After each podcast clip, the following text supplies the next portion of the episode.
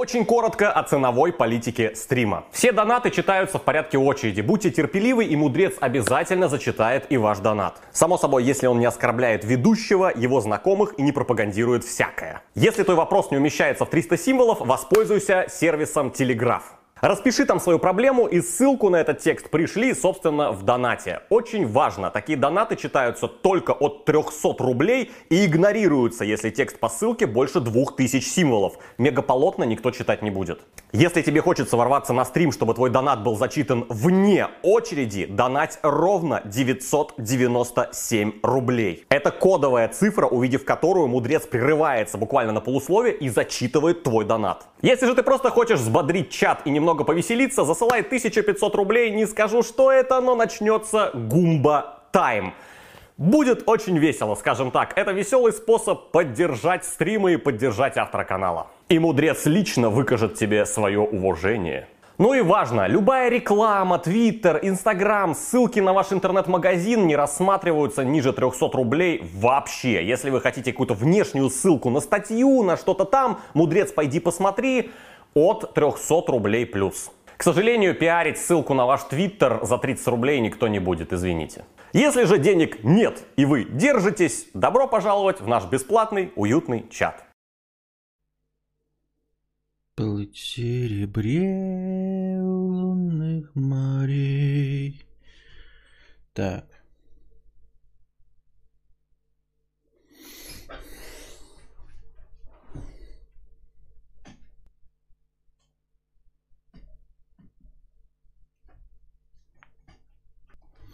Здравствуйте. Эм, с вами вновь ежедневный подкаст Константина Кадавра. И я его ведущий, император Толстантин. Картинка прекрасная, судя по всему.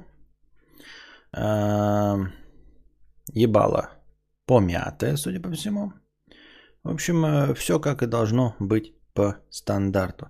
Э, вот эта часть, а хотя у вас никто все равно не жалуется. Я так думаю, ну красивое кресло сзади, а вот это некрасиво. А кто-то хоть из вас пожаловался? Нет, значит так и надо, правильно? Эм... Что я могу сказать? Здравствуйте, дорогие друзья. Здравствуйте, дорогие подписчики, подписчицы. С вами вновь ежедневный подкаст Константина Кадавра. Я его ведущий, император Толстантин. Опять моя картинка подлагивает. Так и непонятно почему. Причины не выяснены. Хз. Хотя качество картинки я уже понизил. Осталось только единственный вариант – это поменять провод. Хотя провод я смотрел, он какой-то высококачественный, я не знаю. Навряд ли может быть в нем проблема. Но больше других вариантов не остается. Либо совсем уж ошибка видеокамеры. Так. Что ж у нас тут? Что ж. А, придется начать, дорогие друзья, с самого начала. Опять э, с продолжения простыни от Виктора Гюго. Вот, э, еще одна простыня текста, вторая часть про любовные истории от артиста, у которого там что-то блондинка что-то наблевал, потом были отношения, потом не... Я уже забыл. Кто-нибудь может в двух словах пересказать, в чем-то была фабула, синопсис? М? Я что не помню вообще. Сколько сегодня межподкаста накопилось? Межподкаст накопился благодаря двум простыням, которые захотели вне очереди влететь. Вот. Поэтому так вот.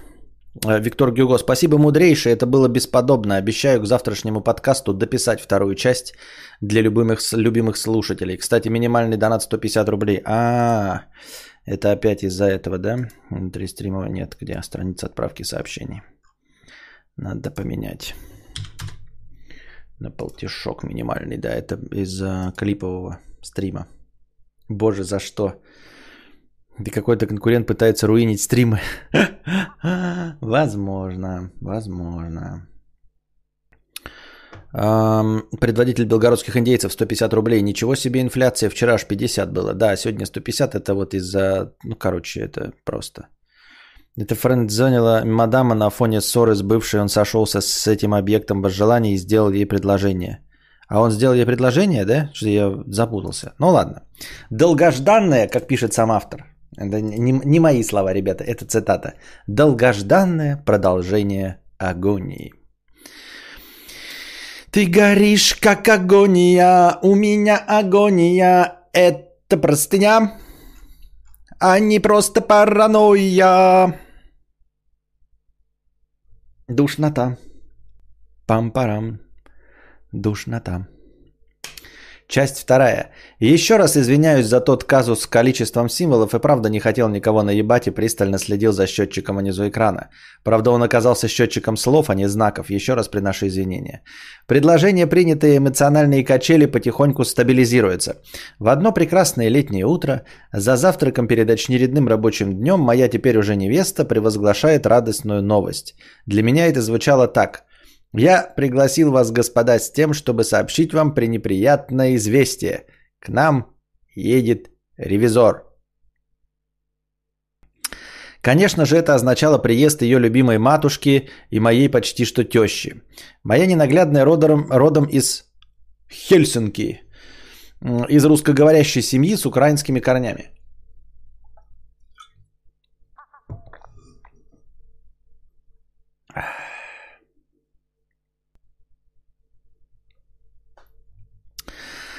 С украинскими корнями. Э, и успешно, закончив там школу, приезжает в нашу необъятную для получения актерского образования и оккультуривания в целом. Таким образом, образом фактически 16-летний ребенок, оторванный от маминой юбки, был отправлен в другую страну. И вот тут-то, как я понял, и сформировалась та напущенная стервозность. Девушка боялась всего нового, и дабы прослыть э, простодушной финкой, берет себе образ самоуверенной и успешной дамы, сильной и независящей, Э, как нам должно было показаться. И 19-летнему мне так и казалось. Но в процессе сожительства ее бдительность сошла на нет, и передо мной оказалась напуганная девочка, милая и безобидная. Так из женщины-вамп, как ее окрестил кадавр, она превратилась в ручного котенка, и наши страстные и буйные отношения стали больше напоминать мурчание двух котиков. К слову, я и тогда жил в своего э, виде броне, думаю, это большая проблема для всего человечества. Люди боятся быть искренними. Однажды, открыв свое сердце и получив туда горький плевок судьбы, люди закрывают его навсегда. Ломают себя, изобретают себе образ человека, которого бы все полюбили, который лишен недостатков настоящего тебя и остаются в этой броне навсегда. Вернемся к нашим баранам. И вот прям ты отвлекаешься. И я понимаю, что ты, может быть, как выбрал себе ник Виктор Гюго э, не зря, да? То есть ты хочешь быть как Виктор Гюго, но с такими выкрутациями, бля, нужно писать в 1750 году, а не в 2021. Вот ты сейчас отвлекся на какие-то, э, закрывают навсегда, горький плевок судьбы, а я уже потерял нить повествования. Мне уже стало скучно, я забыл, про что идет речь. Знакомство прошло успешно. Теща показалась мне мудрой современной женщиной, не лишенной чувства юмора. А, я в середине сижу? Да, вроде в середине. Не лишенной чувства юмора. Сейчас мне больше понравилась теща, я решил бросить свою блондинку и чипердонить тещу. Не лишенный чувства юмора и молодецкой удали. И все прошло хорошо. До вопроса финансов. Классика. Оказывается, раз я ее парень и будущий муж, я должен платить за аренду и еду единолично. Хотя я и так платил за все, кроме аренды, я, мягко говоря, прифигел. Из ее слов я также понял, что я всю оставшуюся жизнь должен пахать на безбедное существование ее любимой доченьки, а она в то время будет получать образование, развлекаться, развлекать себя спа-процедурами и, может быть, иногда мыть посуду. Такая перспектива меня не устроила, но я не подал виду. Ну, здесь можно отвлечься и сказать, что теща-то, в принципе, идет нахуй, да, а, по большей части. И твоя, ну, ваш будущий партнер должен понимать, что теща или свекровь должны как бы идти нахуй вообще в, в целом. Потому что э, она может сколько угодно торговать ее пиздой, да, но только это не ее пизда. Вот если бы она своей пиздой торговала, то она могла бы тебе, значит, предъявлять претензии. Я хочу, чтобы ты меня там обеспечивал, я хочу, чтобы у меня там машины, спа-процедуры и прочее, а я буду посуду мыть. Если бы это была ее пизда, а эта пизда не ее – Понимаешь? То есть э, идет она нахуй. В точности также и в обратную сторону, когда там какая-нибудь свекровь говорит э, невестке, как ей нужно себя вести, чтобы ее милый сыночек... Э, милого сыночка, блядь, э, рости сама. Вот. Если милый сыночек уже со мной, то как бы он со мной.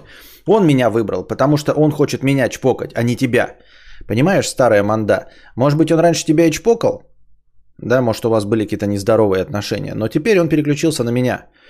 А, вот. Но многие свекрови и тещи этого не понимают. И поэтому идут нахуй. Вот. То есть это не, не означает, что ну, ребенок этого родителя должен там прям нахуй посылать. Но, в принципе, можно просто послушать, да, а потом делаете вы в своей новой семье так, как вы хотите. Вот, ты, она может свою мам, мать любить, но мнение ее не придерживаться. Это абсолютная норма, потому что как бы не она выбирает парня, не мама. И парень выбрал не маму, а, собственно, другую женщину. Вот, э, потому что эту старую пизду никто бы уже не выбрал. Вот как-то так это работает. Так у него накопилось целое ведро горьких плевков судьбы. Бонсуар, путанс. Понятно, путан. Я подумать не мог, что человек может так слепо действовать по указке родителей. Но если человек слепо действует по указке родителей, то, в общем-то, он является продолжением своих родителей. Э, тут тоже довольно все просто. Я бы на, ну, на месте кого угодно не стал бы переучивать ну, человека и убеждать его в том, что он не должен слушать родителей. Это бессмысленно. Как я уже говорил, людей на свете ебаное количество, поэтому можно, ну, в общем, я понимаю, там, влюбился, да, но я думаю, что это в конечном итоге любую любовь можно пережить а, и искать себе подходящего человека, в любом случае подходящего человека. А переучивать ребенка а, от, э, ну, который полностью слушает своих родителей, оно тебе надо? Ну пускай она будет тогда пиздой своих родителей. Э, в общем, какая проблема? Либо она остается старой девой и ухаживает за своими родителями до конца жизни, да, ну или они ее оплачивают. Либо находится какой-то ну, другой человек, который не послушал кадавра, у которого, который ну, будет это все тащить. Который, в принципе, согласен с, это, а, с данной концепцией. Вообще, в целом, в целом, да, вот если ты прихуел, то значит ты не согласен. А вообще, в целом, концепция неплохая. А, то есть э, это могла мама озвучить то, с чем она ну, согласна девочка, и с чем согласен мог быть ты. То есть, в принципе, нет ничего, ребят, вы не думаете, что я осуждаю эту точку зрения. Нет. Если вы хотите, чтобы э, ваш партнер вас полностью обеспечивал, а вы сидели на жопе ровно, и при этом ваш партнер на это согласен, не, не, не из-под палки, да, не из-под тряпки, а просто потому, что он согласен, что эта концепция действенная, то будьте здрасте, пожалуйста, будьте счастливы. Я с удовольствием бы сидел на шее своей жены, я говорю, у меня нет никаких к этому а, ни претензий, нет, нет никаких поползновений моей мужской гордости. Вот, э, сказала бы жена, все, ты теперь сидишь дома, блядь, в фартуке ходишь, бля, будьте здрасте, спасибо.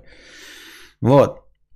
И но другое дело, что если у нее другое мнение, и мама сказала так, и она так действует, как мама сказала, да, хотя сначала могла думать о другом, то тогда бессмысленно этого человека переучивать.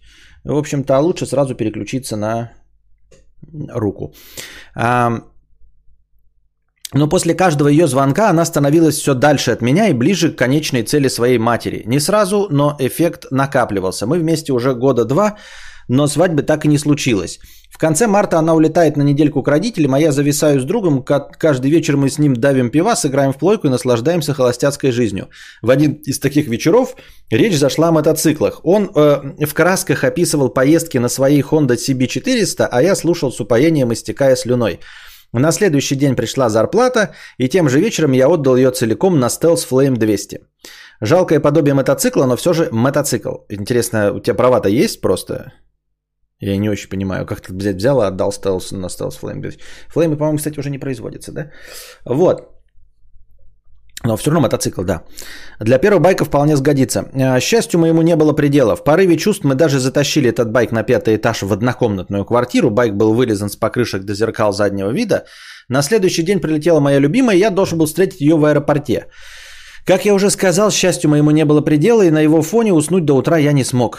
По закону жанра утренний будильник был проигнорирован и разбудил меня звонок в дверь. Взглянув в глазок, я понял, что мне пизда.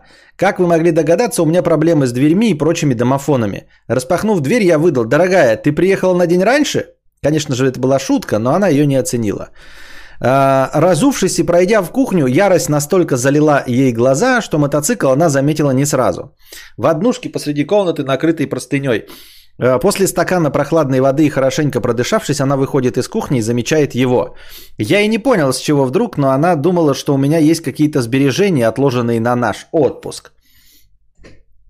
Осознав, что наш отпуск перед ней в лице китайского полумопеда э, ярость накрыла ее второй волной, та, да так, что кольцо с безымянного пальца улетело с балкона элегантным взмахом руки.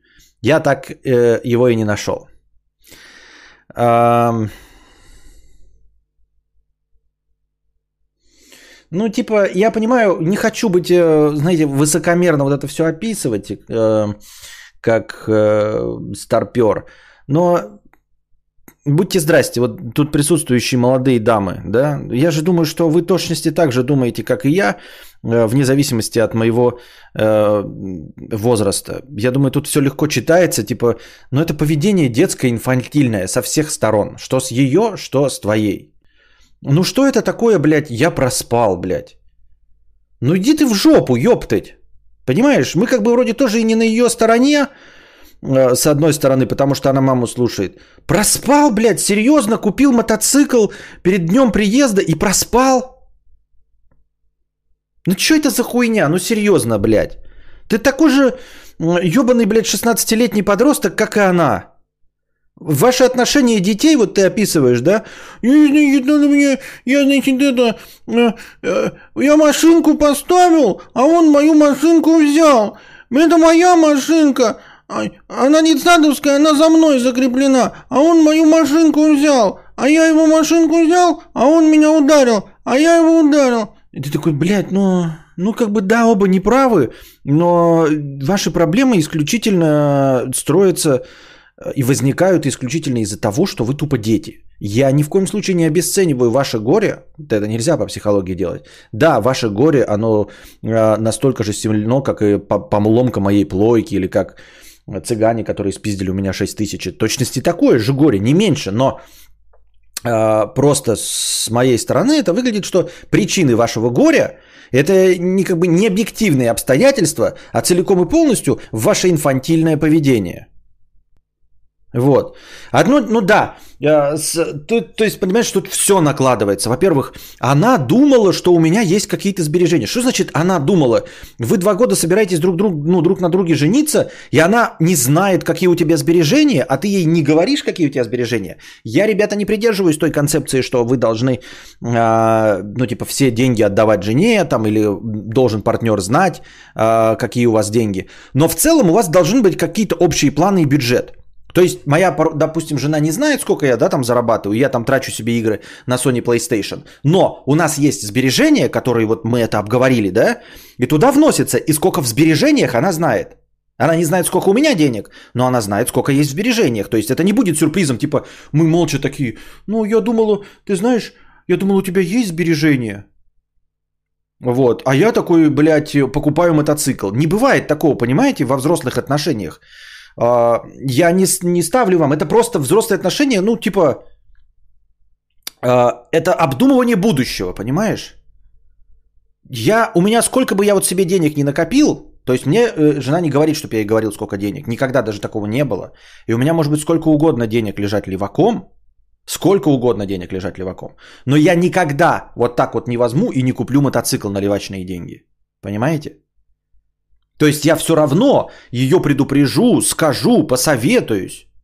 Даже если эти деньги я копил на себя лично, и все равно она будет об этом знать. Это не будет сюрпризом. Она приехала от мамы, блядь, а я купил мотоцикл. И в этот день, когда я купил мотоцикл, я ее не встретил, потому что проспал, блядь. Проспал, серьезно, блядь. Это что, какое-то... Я, ну, я не знаю. Что? Ну, это, это событие происходит раз в день. Ты там, типа, э, каждый день ты ей готовишь в 7 утра яичницу. Ну и ты проспал. Окей. Ничего не будет, один раз ты яичницу не приготовил. Как часто она... Вы два года ездили, сидели, и она раз в два года поехала к себе это в это ебучее Хельсинки. Раз в два года, блядь. И раз в два года она вернулась, и ты проебался. Похуй на мотоцикл, купил ты его, не купил, насрать на тебя. Бухал ты с, с пацаном, не бухал. Такси же, все равно, что ты же, блядь, не сам бы ехал, да? Да ты не мог, блядь, не бухать или как-то получше, блядь, среагировать в тот день один раз в два года, когда нужно было ее встретить. Ну что это за хуйня? Согласитесь.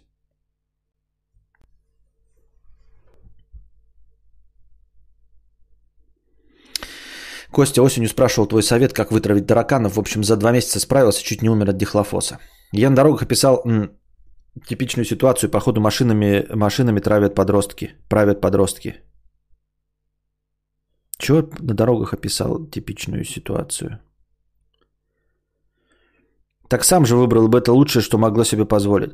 А, я бы тоже психанул на такого децибела. У Кости плойка сломалась? Нет, она не сломалась. Я говорю, что это по уровню горя, понимаешь? Ну, то есть, э, нельзя говорить, что вот Костина, например, там какая-нибудь игрушка сломалась, и она там стоит 100 рублей, и он плачет, что его горе меньше, чем мое горе, например, сломанная Sony PlayStation 5, потому что ее же сейчас не купить, если она сейчас сломается, это будет, ну, обидно очень. И нельзя сказать, что вот он плачет, и типа ты не плачь, мы твою игрушку купим за 200 рублей. Нет, нельзя принижать и недооценивать э, чужие беды. Вот о чем говорит современная психология. И надо детям, не, нельзя дети успокоить. Да, ой, забей, что это твоя игрушка, вот у меня машина сломалась. Ему абсолютно похуй. Для него это настолько же большая драма, как для тебя ну, поломка твоей любимой вещи, понимаете? Вот, поэтому и нужно это понимать, нужно прежде всего оценивать и знать, э, и осознавать, что ребенок свою вот эту 200-рублевую игрушку, которую ты ей, ему можешь купить прямо сейчас за 2 часа сгонять до магнита и новую купить, это не отменяет того, что сейчас вот он чувствует то же самое, что почувствовал бы ты, если бы твоя любимая машина сломалась. Вот да, как с таким человеком планируют семью вообще? Так вот и я, да, эм, она не знала, что, она думала, что у тебя сбережения. Почему, вы не, почему она у тебя не спросила, есть ли у тебя сбережения? Думала она, блядь. Вот. Что это такое думала? А, а ты не отложил, купил мотоцикл, ну, большую покупку делаешь, да? Даже величиной с зарплату. И, и не советуешься со своим партнером. Дело не в том, что, понимаете, я долго в браке. Нет. Я такую бы хуйню не провернул и в 20 лет. Вот о чем речь. Ты пойми меня, я сейчас не бравирую тем, что я старше, я не бравирую тем, что я опытный в отношениях, и даже ни в коем случае не говорю, что это правильно, да, то есть, может быть, я и ошибаюсь, может быть, я абсолютно не прав, может быть, я законсервированный, может быть, сейчас со мной не согласятся здесь присутствующие. Я просто говорю, что вот я бы такую хуйню не провернул бы даже в 20 лет. Отдать всю зарплату на какую-то покупку, не посоветовавшись со своим партнером. Не женой, а просто вот на тот момент у меня была бы девушка – да, и мы вместе живем, я там оплачиваю аренду, покупаем квартиру, что-то, вот, все равно есть какой-то план на будущее вместе, ну даже вот в кафе пойти вот в ближайшее воскресенье или в кино, и у нас не будет этих денег, потому что я на всю зарплату куплю себе что угодно. Нет, я должен как-то предупредить, я должен как-то, ну, может быть, если я там прям совсем ну, глава семьи, то поставить перед фактом, да, но поставить перед фактом до того, как купил, чтобы был все-таки какой-то э, распрыг, чтобы она могла сказать, там, например, ой, нет, подожди, у меня рак жопы, прямо сейчас нужно э, химиотерапию делать. И тогда такой великодушно, ну ладно, так и быть, не купим плойку 6, раз уж у тебя там какой-то рак жопы, то хим... на химиотерапию тебе так и выделю. Но в целом, если не это, да, то в любом случае отрачу. Ну как-то это... И я говорю, это нет, это не сейчас, я такой, о, бля, нихуя ты придумал, блядь, черт помоечный. Нет, я бы так и не сделал и в 20 лет. Но опять-таки он рассказывает, когда ему было 19, хуй его знает.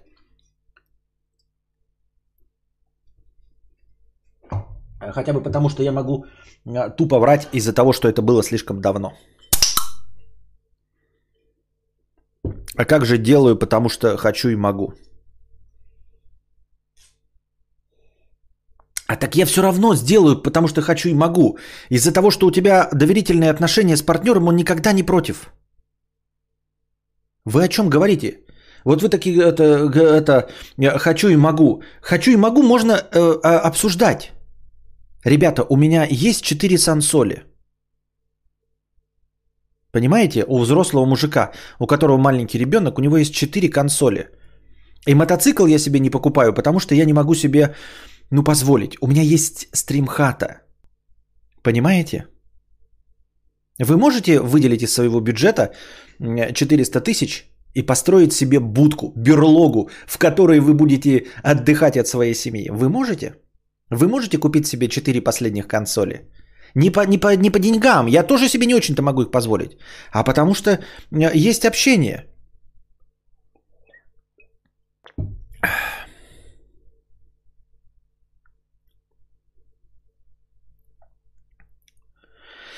Будет примерно так же обидно, как мне недавно было обидно, когда видеокарта сломалась. Да. Вышла замуж 19, самое тупое, что я могла сделать. Грушевый э, на Тахтаре подъехал, да? Да, все верно, Грушевый на Тахтаре.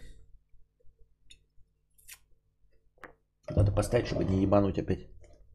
Случайно опал.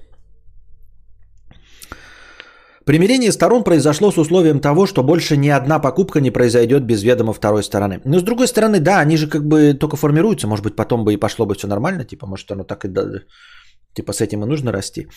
А летний отпуск все же состоялся, оплатили его мы поровну. Худший, кстати, в моей жизни. Турция, четырехзвездочный отель говна. Алкашка вся разбавлена, пляжа как такового нет, выход к морю через ебучий туннель. Все семь дней пролежал у бассейна и пил алкашку из дьютика. В один прекрасный день наебенился так, что обоссался во сне.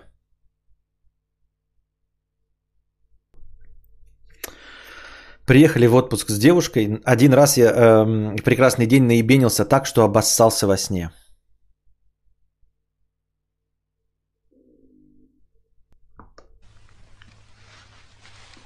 Это какой-то позор?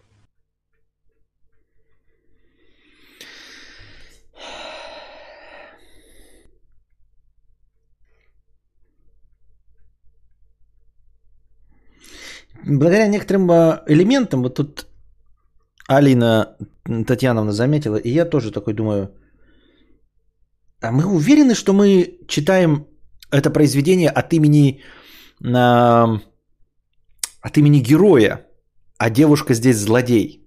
Мы уверены, что мы не читаем исповедь Джокера, и что на самом деле это произведение про злодея, а герой здесь со стороны врага?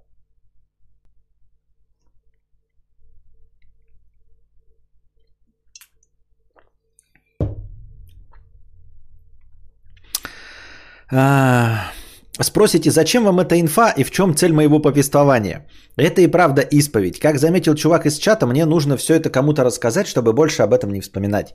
Кстати, я боюсь летать, но дабы не показаться сыклом, к слову о броне и прочих маскарадах, когда я сажусь в самолет, думаю только о том, что если он упадет, то я никак не могу на это повлиять. А как же лифты, спросите вы? А в них хуйни такой нет. Несмотря на то, что итог падения с высоты седьмого этажа в железной коробке ровно такой же, как падение с тысячи метров. Вся моя жизнь череда противоречий, и мы как будто не замечаем, сколько двойных стандартов окружает нас. Мы лжем сами себе, лжем друг другу. Все это зашло так далеко, что мне слабо представляется, что когда-нибудь этот мир опомнится. Это уже какие-то записки сумасшедшего. Ну да ладно. Те, кто читал Паланика, сейчас не испытывают никакого дискомфорта. Я ушел из колледжа, чтобы найти работу с зарплатой побольше. Ведь все это ради будущего семьи. А, Наступал, наступает май, а у Ани скоро день рождения и госэкзамены на носу. Мой друг, условно Петя, идет со мной по жизни с пятого класса. Мы с ним многое пережили, мне не хватает денег, чтобы рассказать это вам.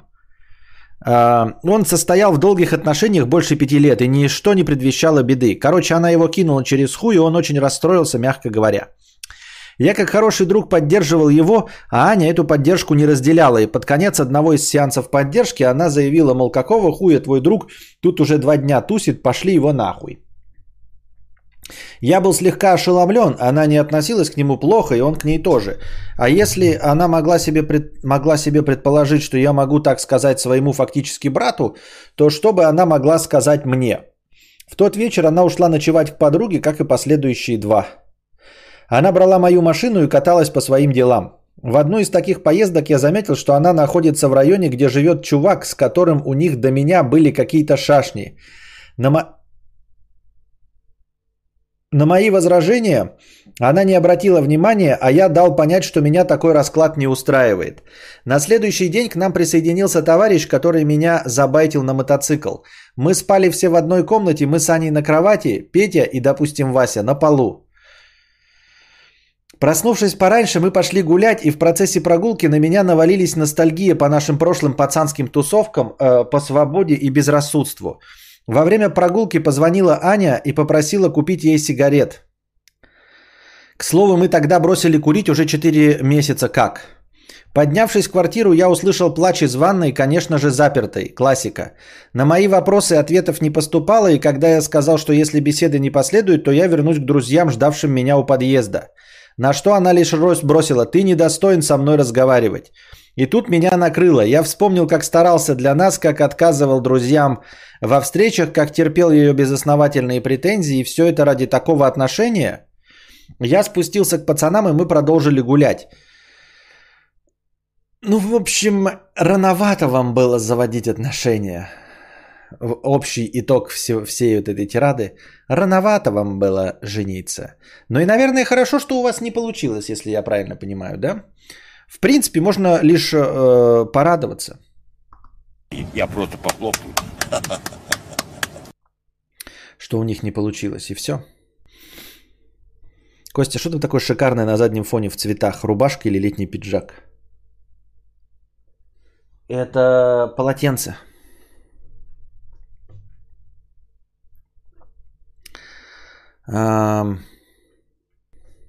Я спустился к пацанам, и мы продолжили гулять. К концу прогулки я принял твердое решение прекратить эти отношения навсегда. И мне, как всегда, повезло. Поднявшись домой, я заметил, что Ани нет. Собрал все свои вещи, запихал их в машину и отправился в Освояси. Не буду рассказывать ей о ее попытках примириться, это будет некрасиво. Скажу лишь, что сердце мое разрывалось, и хуже, чем тогда, я себя не чувствовал и по сей день. Прошло уже два года, и я так не могу сказать однозначно, было ли мое решение правильным. Как все обернулось бы, если я стерпел, через сколько бы мы расстались, и расстались были бы вообще. Прошло два года, а я до сих пор не могу представить себя в серьезных отношениях.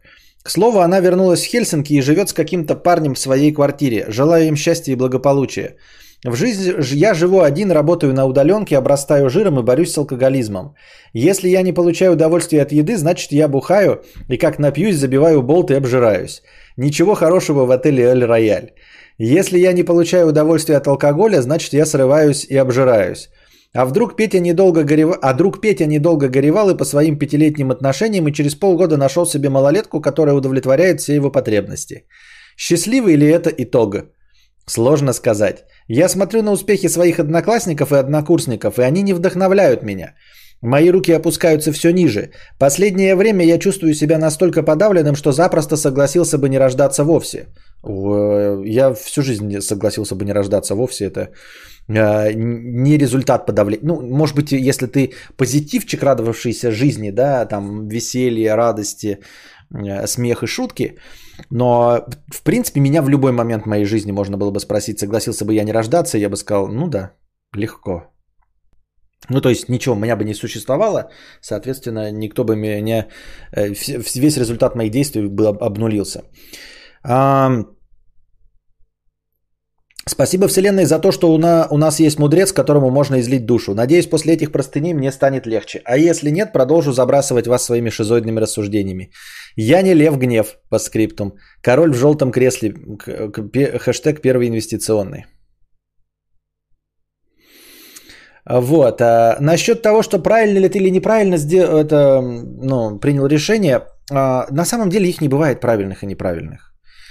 А, во Вселенной, в объективной Вселенной а, не бывает добра и зла, не бывает хорошо или плохо, света и тьмы, вот, правых и неправых. Это в таком э, обширном философском смысле. А если в узконаправленном, э, то это такой же разговор, как и э, история в сослагательном наклонении. А, а что было бы, если бы ты не разошелся? Понимаешь, если альтернативы нет, то любое решение правильное. Ну, то есть, то либо любое решение вообще неправильное, в принципе, либо мы смотрим на мир эм, через серые очки, и любое решение в нашей жизни неправильное, либо любое решение правильное. А с точки зрения Вселенной, они все не имеют смысла, потому что э, мы не знаем альтернативы. Даже не в том, не о том разговор, что история не любит сослагательного наклонения. Если бы, да, кабы, нет. Разговор не об этом. Разговор о том, что ты даже не знаешь, к чему привел бы другой вариант. То есть, вот если бы ты стоял на перепутье, как какой-нибудь богатырь, и на камне было бы написано, налево пойдешь, коня потеряешь, направо пойдешь, значит, э, деньги потеряешь. И ты пошел направо, например, да, потерял деньги и такой думаешь, вот мне денег нет, а лучше бы я потерял коня. И ты точно знаешь, что если бы ты пошел на другую сторону, то потерял бы коня. В этом случае еще можно было бы говорить, что твое решение неправильное, потому что оказалось, что деньги для тебя важнее, чем конь. Но у нас в жизни таких перепутий нет. То есть, когда ты говоришь, что ты не сделал, не совершил какой-то выбор или совершил его там по-другому, ты не знаешь, к чему привело бы альтернативное решение – вот о чем говорит, что любое твое решение равнозначно. Мы не можем дать ему оценку плохое оно или хорошее, но оно абсолютно равнозначное, потому что неизвестны результаты. Мы же не говорим об известных, а у, а у нас никогда не бывает известных результатов. Известные результаты у нас бывают в редчайших, в редчайших, мать вашу, случаях, когда, э, например, ну я не знаю, ты э, пишешь э, лотерейный билет, да, там 4, 8, 15, 16, 23, 42, и вместо последнего 108, такой думаешь, написать ли 108, пишешь 109, а выигрывает 108. И ты знаешь, что вот было бы 108, у тебя было бы миллионы денег. А если ты не знаешь, э, что вот было бы миллионы денег, то любые, ну, вот я, например, да, был отчислен за глупость, за тупость свою. А мог бы поднапрячься, например, преодолеть свою тупость и продолжить э, учиться. Правильное ли решение было отчисление? Не могу сказать. Это я, конечно, говорю такой, ой, мне нравится, что я сижу здесь и ничего не делаю и не хожу на завод. А может быть, я ходил бы на завод и получал 500 тысяч. А может быть, я бы тоже э, не, не работал, но получал 500 тысяч.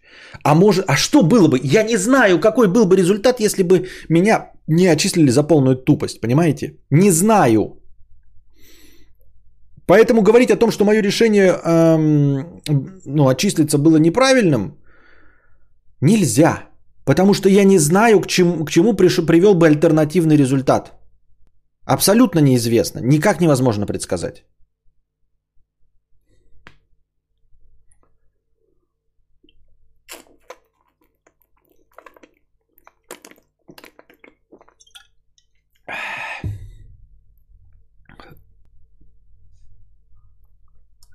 Поэтому сиди на жопе ровно. Возможно, ты даже бы не примя никакого решения, находился бы сейчас же в точности той же самой ситуации через два года. Протянул бы целый год, и там все равно бы ваши отношения закончились. А может быть, был бы в хуже ситуации. Непонятно, понимаешь? Так что можно даже как-то философски на это посмотреть, литературно. А принял ли ты вообще какое-то решение? Повлиял ли ты вообще на что-нибудь? То есть, если мы будем конкретно рассматривать э, события на, э, на э, там, 7 июня 2021 года, вполне возможно, что любое твое решение привело бы абсолютно к тому же самому результату вот именно к этому времени. Пробовали ли вы газировку от бренда Сокарич? Нет, не пробовал, но видел. Стоит попробовать? Есть какая-то маза попробовать? Имеет смысл?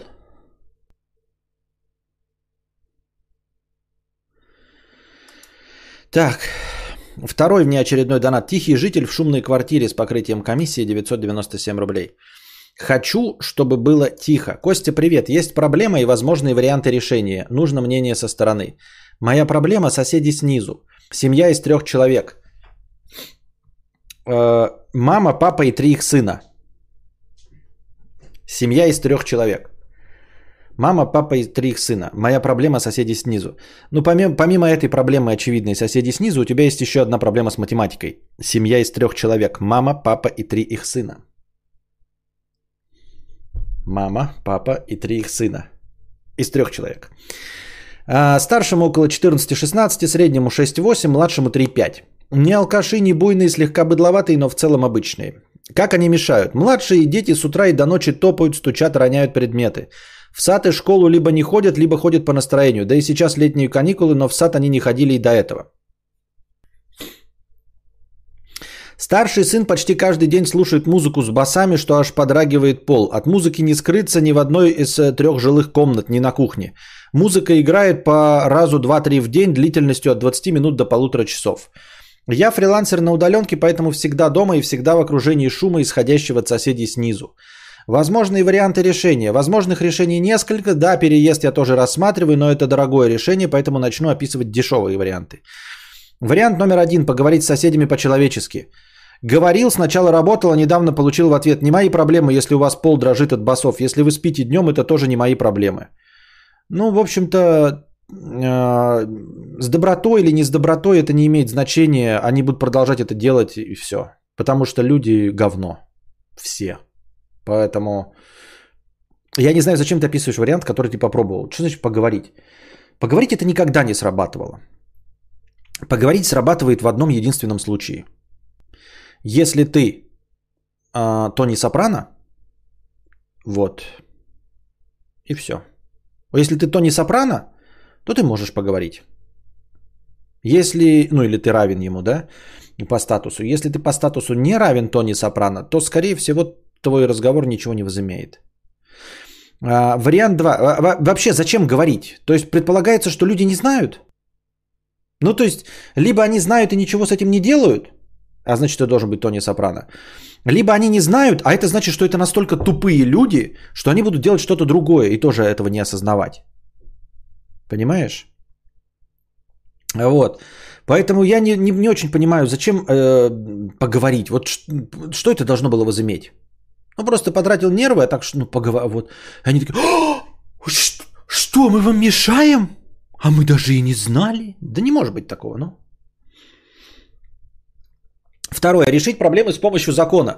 Вроде можно через экспертный замер шума законно доказать, что есть превышение дневных нормативов по шуму, затем подать в суд. Вроде даже можно взыскать соседей 20-30 э, тысяч рублей, которые я потрачу на эксперта, если, конечно, выиграю суд. Но все это так долго и так сложно, и не дает гарантии, что соседи не начнут после этого специально вести себя еще громче в качестве мести.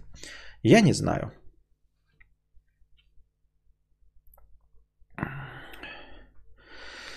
Устроить, э, третий вариант, устроить войну, око за око, шум за шум. Еще раз.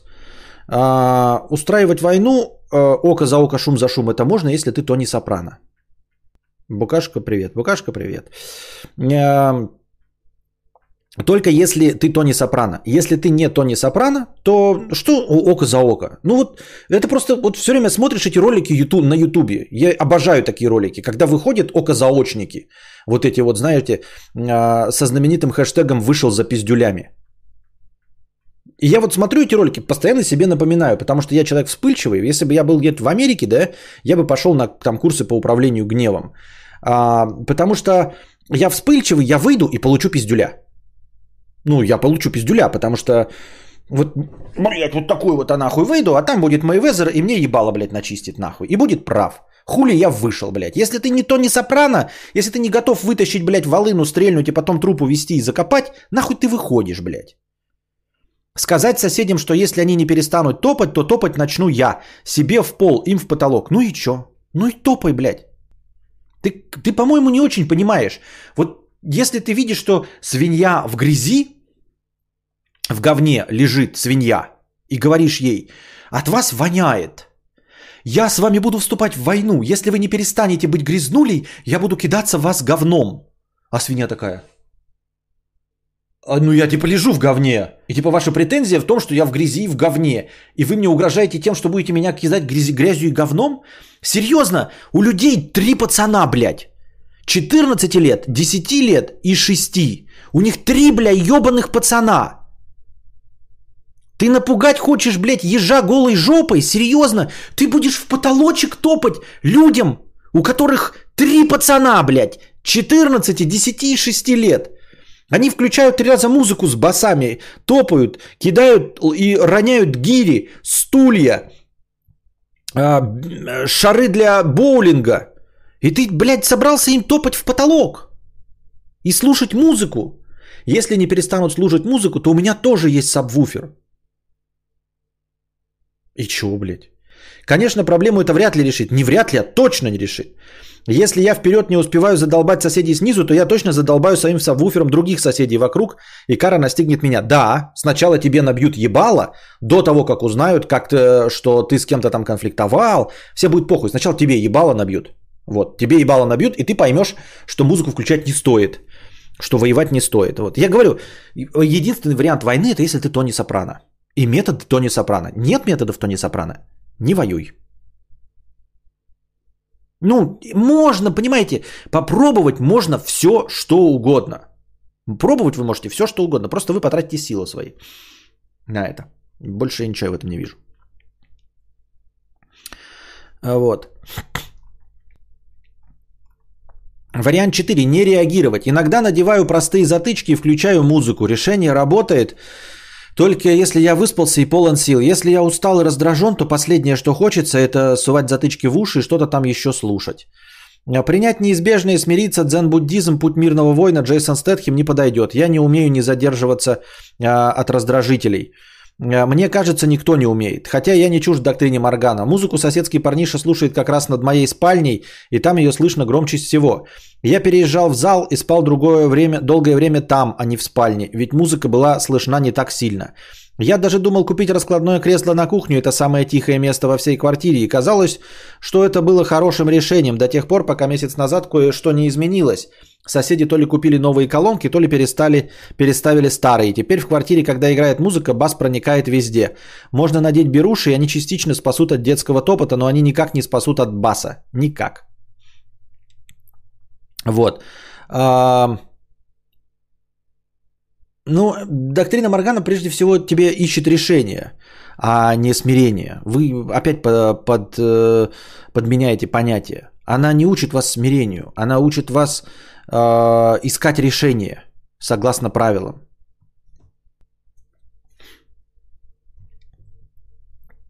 Я думал обратиться к психологу, может мне помогут справиться с моим болезненным отношением к постоянному шуму, но вариант какой-то сомнительный, да и затратный тысяч на 30. Сеанс ведь не один нужен, да, еще и не найдешь сразу. И причем здесь психолог, понимаешь, э, это не психолог. Ну, конечно, может психолог научить тебя терпеть, но в целом проблема-то не в этом, потому что проблема объективная. Шум – это объективная проблема. Она не выдуманная. Ты не боишься, я не знаю, призраков в углах, понимаешь? Ты не шугаешься маленьких паучков, от которых не избавиться. Нет, ты не переносишь шума. Вот.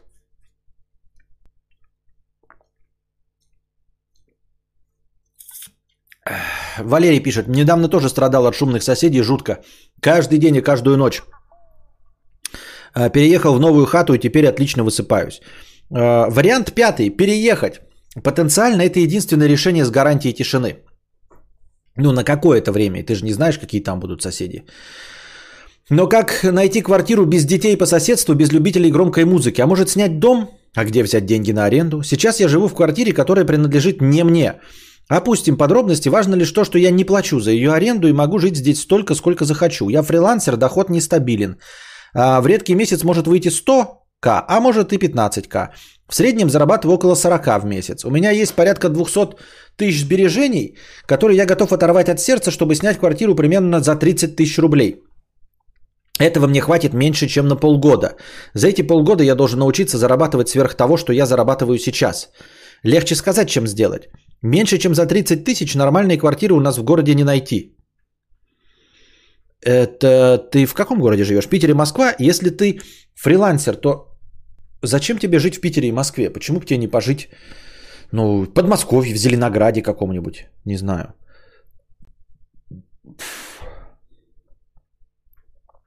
Живу на Дальнем Востоке, допустим, на острове. Ага.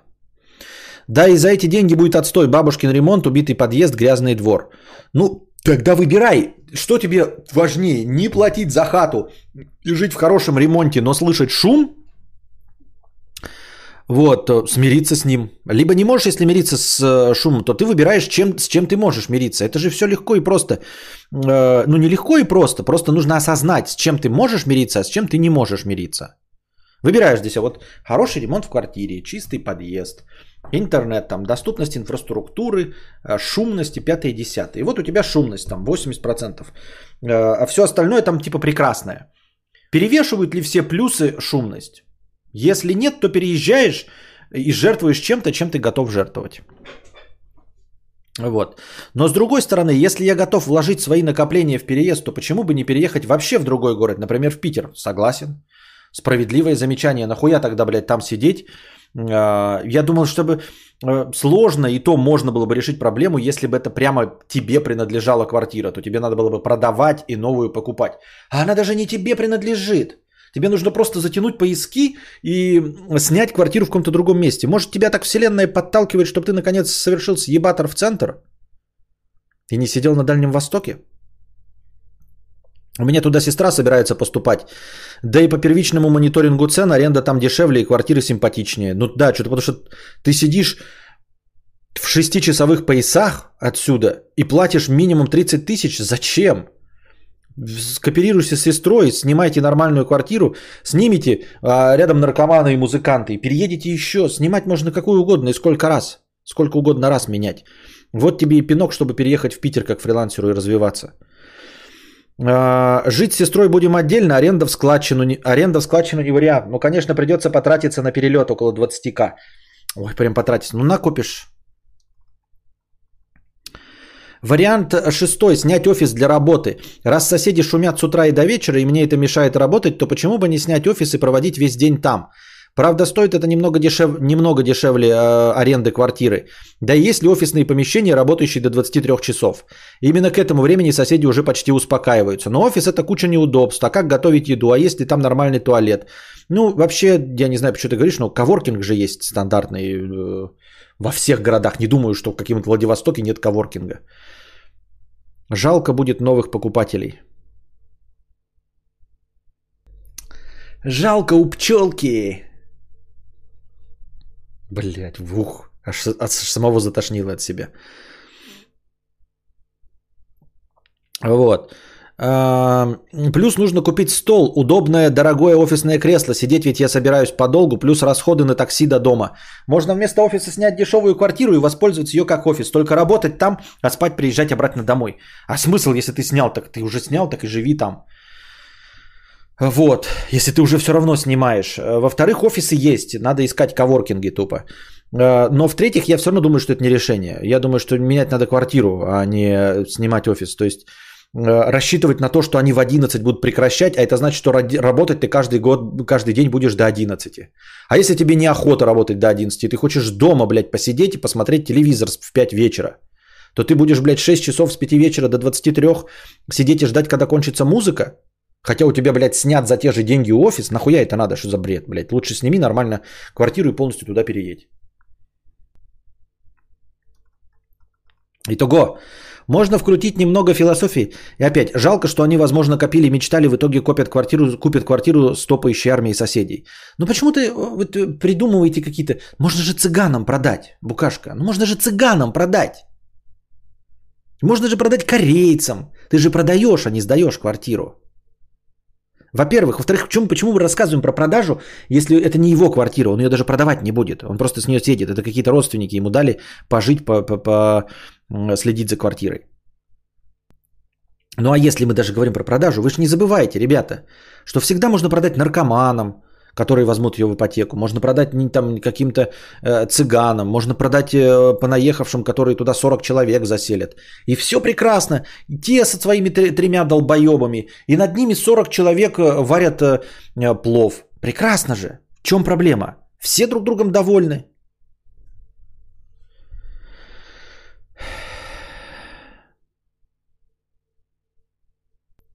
Костя, меня друг называет чудовищем, скажи, что делать. Когда друг называет тебя чудовищем, ты ему так отвечай.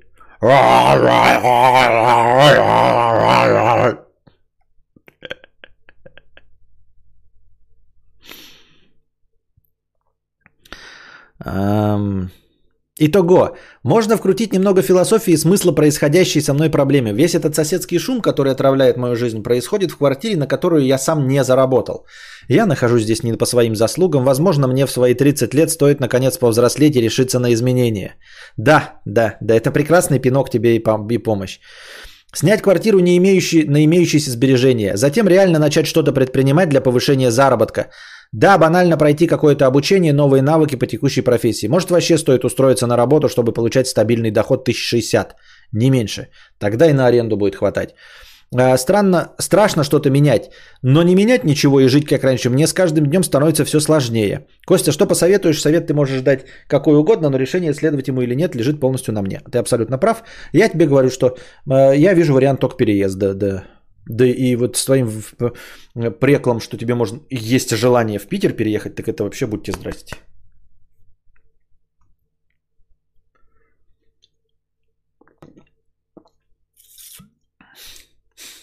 Как будто у бомбящего кадавра батарейки сели.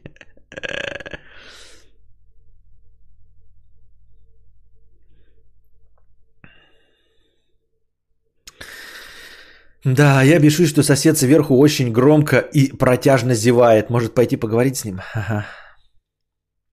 Я не успел это услышать, позднее подошла, если хата не его, вообще проблемы не вижу. Вот. I kissed the girl and I like it. Почему все мы говорим на хате? Почему мы используем сленг уголовников? Для нас кажется это нормальным? Это не сленг уголовников, это, это уголовники э, опошлили э, простое слово хата, потому что оно короткое, емкое и гораздо лучше и приятнее, чем квартира, блядь. Хата нормальное слово. И то, что человек тяготеет к короткому слову, это нормально.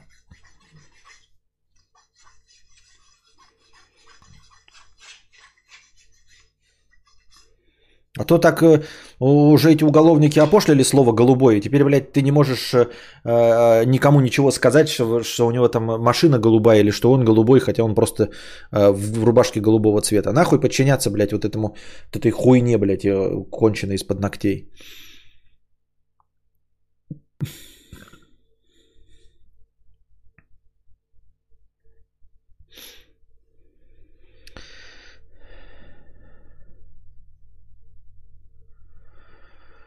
Так.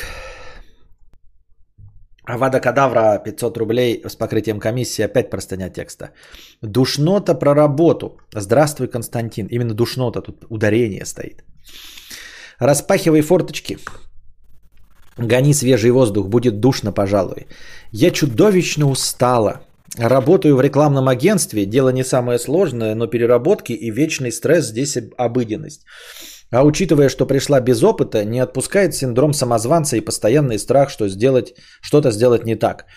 Все, что есть хорошего, это команда и удаленка. Хотя недавно последнюю почикали, теперь несколько раз в неделю нужно ездить, а дорога занимает около двух с половиной часов в одну сторону. Два с половиной часа в одну сторону? Ты что, гонишь? Все остальное угнетает, вгоняет в депрессию, отбивает желание заниматься даже любимым делом. А любимое дело есть, и оно приносит неплохие деньги. Стало интересно, насколько неплохие, поэтому сегодня взялась за калькулятор и более точный посчет. За месяц работы в лайт-режиме, два товара на продажу в день, но без выходных, я могу зарабатывать в 8 раз больше своей зарплаты.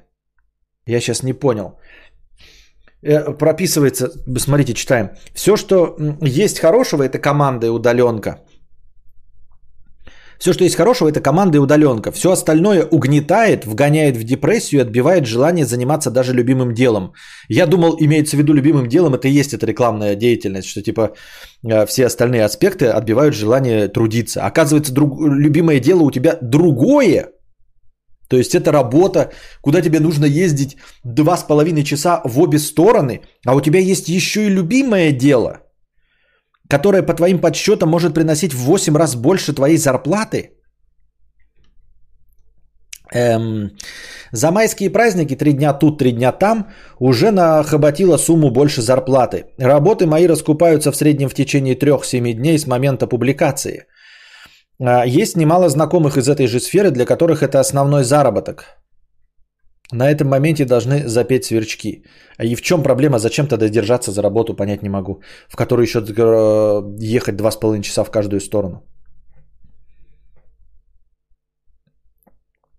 Человек может зарабатывать в 8 раз больше, он Чио пишет, но остается на депрессивной работе и думает, уходить ли. Да-да-да, я думал, что типа э, коллеги хорошие, работа нравится, любимое дело, но вот 2,5 часа и прочее остальное. А тут оказывается, вообще не понимаю. Какого хрена, спросят многие, мое заявление об уходе еще не на столе у начальства. Причины банальные, нерешительность и оценка со стороны родных. Идет они нахуй, родные. Идут они нахуй, родные. Ты занимаешься тем, что нужно тебе а не им. Они уже свои шансы просирают своими способами.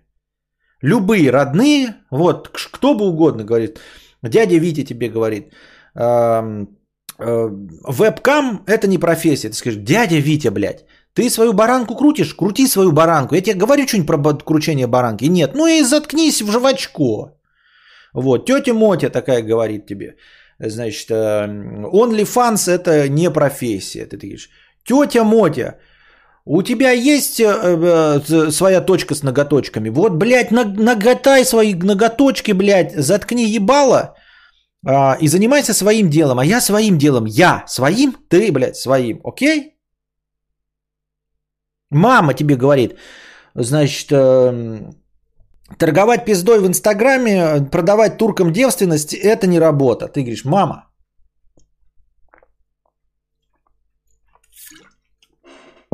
Ты бухгалтер? Бухгалтер. Вот бери счеты, блядь, и щелкай, блядь, своими костяшками направо, блядь, налево, блядь, щелкай. Ебалом щелкай вместе с костяшками. Чем угодно, блядь, щелкай. Своди дебет, блядь, там с кредитом, нахуй. Грозбухами, с Капиталиной Георгиевной дерись, блядь, в масле на корпоративном вечере. Че угодно хочешь делай, блядь. Кури там в подворотне с директором. Поебать. А я буду торговать турком пиздой в Инстаграме. Ясно? Потому что это моя жизнь, моя работа, а у вас есть своя работа. Вот ты, дядя Витя, хочешь, чтобы я чем занималась? Дядя Витя хочет, э, скажет. Мы хотим, чтобы ты имел нормальную профессию. Вот, например, была бы ты архитектором. Дядя Витя, пожалуйста, блядь, бросай баранку, иди в архитектурный и ебашь. Ты хочешь быть архитектором? Ты и будь. Я не хочу быть архитектором. Я хочу на OnlyFans фотки голой жопы продавать.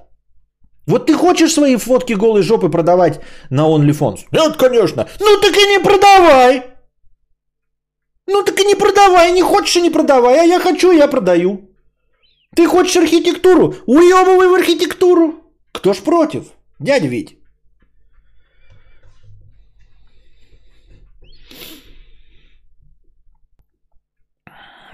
Когда крутишь свой вареник вместо баранки дяди Вити.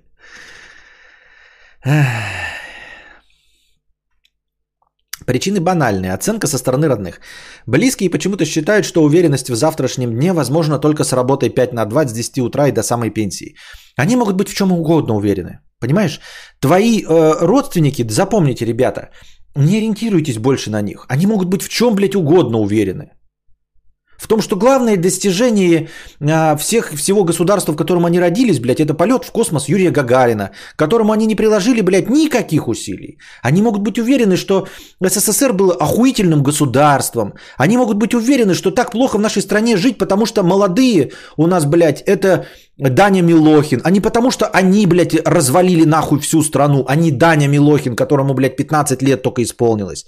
Что это не он, блядь, разъебал страну, что это не он проворовывает все, что это не он тупит и хуево строит. Они могут быть какого угодно, блядь, мнения, что Эдита Пьеха охуительно поет, вот. Это я все привожу примеры того, что они просто тупо неправы. Никакой стабильной работы не существует. Это миф. Его нигде в мире нет этой стабильной работы. Нет никакой стабильной работы. Стабильная работа это убирать говно. Вот убирать говно, оно может, блядь, в, ну, вот, в любой момент жизни а, понадобиться. Всем нужно, чтобы кто-то убирал говно. Но а, я подозреваю, что никто из твоих родственников не убирает говно. А это значит, что любая из их профессий временная. Если ты, я вот даже не представляю, какая, но ты можешь сама прямо им харкнуть в ебало и растереть, приведя в пример, как они ушли со своего стабильного места. Каким бы стабильным оно ни было. Стопудово у каждого из них есть. Вот просто такая скажи. Вот ты в 88 году кем работала? Вот любому родственнику спроси, в каком, что делал человек в 88 году? Он тебе скажет, а потом ты спроси, а что в 92-м? Все.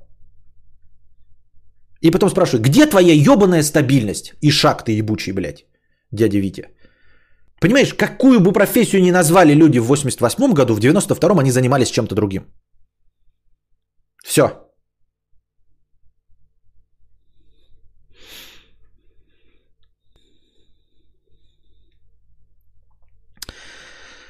А хобби сегодня принесет, принесет, приносит доход, завтра нет. Их настрой непроизвольно передается и мне. А вдруг правда? Ну, он передается, конечно, мне. И я тоже, как э, человек, который вот сидит э, на подсосе добровольных пожертвований, могу сказать, что да, есть ощущение нестабильности. Но я вижу, что она нестабильность во всем. Я не х- хочу сказать, что твоя работа стабильна. Я хочу сказать, что стабильных работ не существует. Проблема не в твоем хобби, которое нестабильно, но безусловно нестабильно. Но не существует никакой другой профессии, которая была бы стабильна. Вот у Чичевархина, блядь, был магазин и миллиарды, а потом он хуяк, блядь, и даже в страну свою вернуться не может. Вот уж было, ты думаешь, ну вот миллионы долларов, ну это же стабильность. Что может быть стабильнее, чем миллионы долларов? Работы постоянной нет, а в продажах всегда может случиться затишье. Откладывая на отдельный счет даже четверть дохода, я легко устраню эту проблему, но даже если это не придает, не придает достаточной уверенности, как представлю реакцию семьи, когда скажу, что ушла из крутой компании в никуда? Ах, пизди. Не говори, что, не, что ты ушла. Не рассказывай никому. Не говори, что ушла. А я не ушла, работаю. Они что, ходили хоть раз к тебе на работу? Они хоть раз видели тебя на работе? Хоть кто-нибудь из них заглянул в твою трудовую книжку? А трудовая книжка, кстати, лежит в бухгалтерии, так что они никуда заглянуть не смогут. Мама советует наработать 3-5 лет стажа и тогда уходить. Ну, пускай мама идет и нарабатывает 5 лет стажа. Кто, кто же ей против, если она этого хочет? Если она хочет, кто ей может запретить?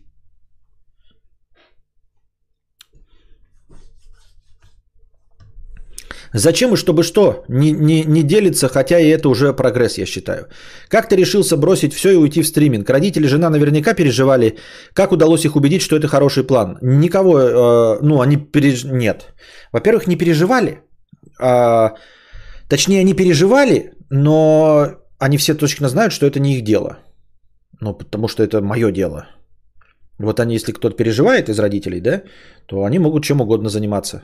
Ну, то есть, тут нет такого, я никому не отвечал так дерзко а, и самозабвенно. Ничего подобного. Просто а, я так воспитан сразу, да, что ну, есть какая-то субординация, есть какие-то разделения. И никогда не имеют права мне указывать, что мне делать. Не то, что не имеют права, это звучит как будто, да, э, я никогда об этом не говорил, потому что они даже помыслить не могли, чтобы они выбирали за меня профессию. Понимаете? Поэтому я с этим не сталкивался. Это я не отстаивал свою позицию с пеной у рта. И ничего им не доказывал. Я делаю то, что хочу, и все. Вот, поэтому тут, конечно, нечестно. Это я, я-то никогда сам, не знаю, мог бы я так сказать или нет, но потому что мне просто тупо повезло, и поэтому я никому нигде никак не отстаивал. А, как я решился бросить и все уйти в стриминг? А, меня самого, конечно, подкашивало это, а, но довольно легко и просто это решается деньгами.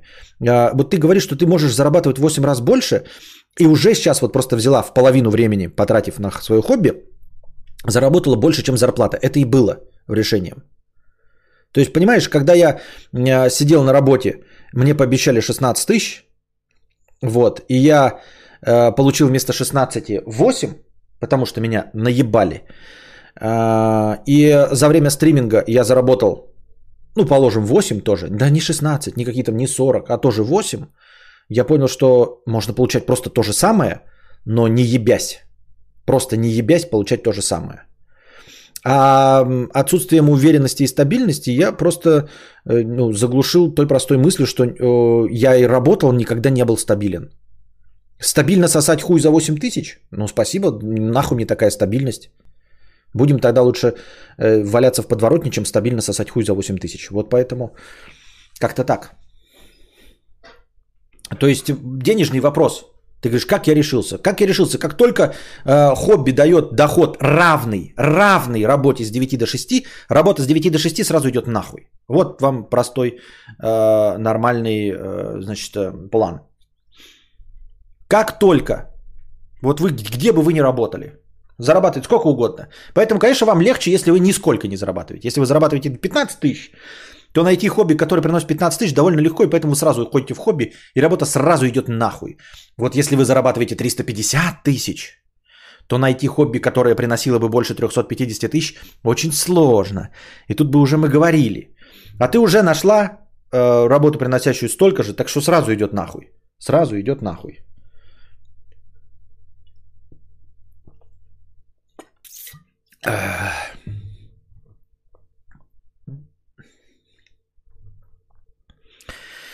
В общем, все как всегда, что ты делал в такой ситуации, что делать мне?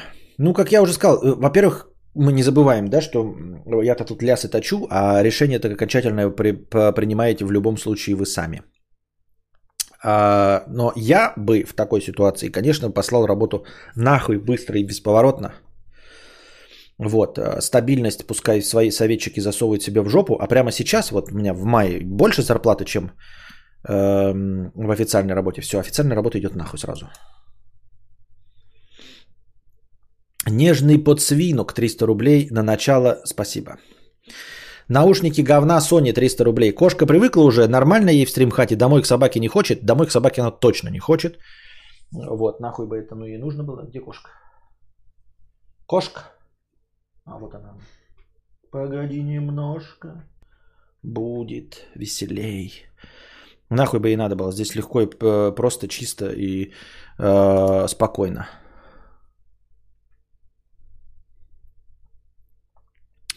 А, в стримхате ей нормально. Думаю, что да, ей очень нравится. Я не знаю как, но я типа захожу и игрушки ее разбросаны, значит она ими играет. Хотя никогда ни разу не видел, но вот я прихожу, и они разбросаны.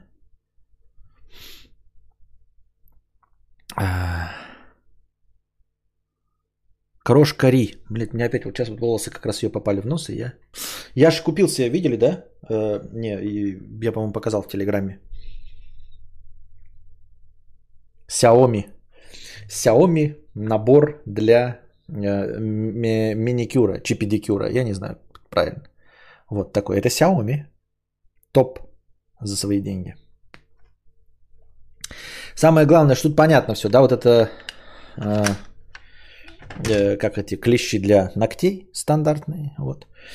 Э, здесь какие-то м- с углом почему-то клещи, вот, наверное, они называются и не клещи, вот.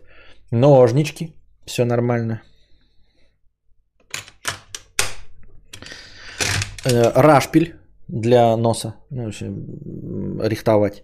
Вот, это все нормально. Самое главное, что всех нас поразило на фотографии, это вот, вот эта вот штучка. Вот, вот палочка. Фокус, motherfucker. Фокус.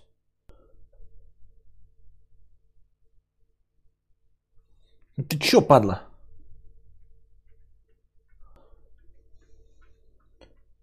Вот. Она выглядит как маленькая ложечка.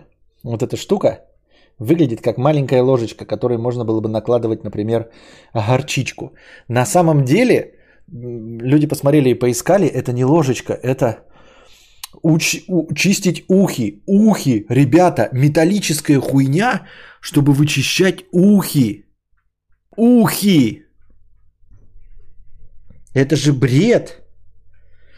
Ты палочкой этой ватной-то еле-еле, и на всех ватных палочках написано, а, что ими нельзя чистить уши, потому что вы можете их повредить.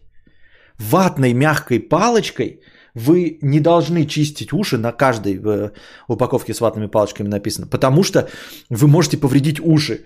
Поэтому лучше возьмите, блядь, металлическую ложку, всовывайте себе ее в ухо и выскребайте, блядь, этим скребком э, ушную серу.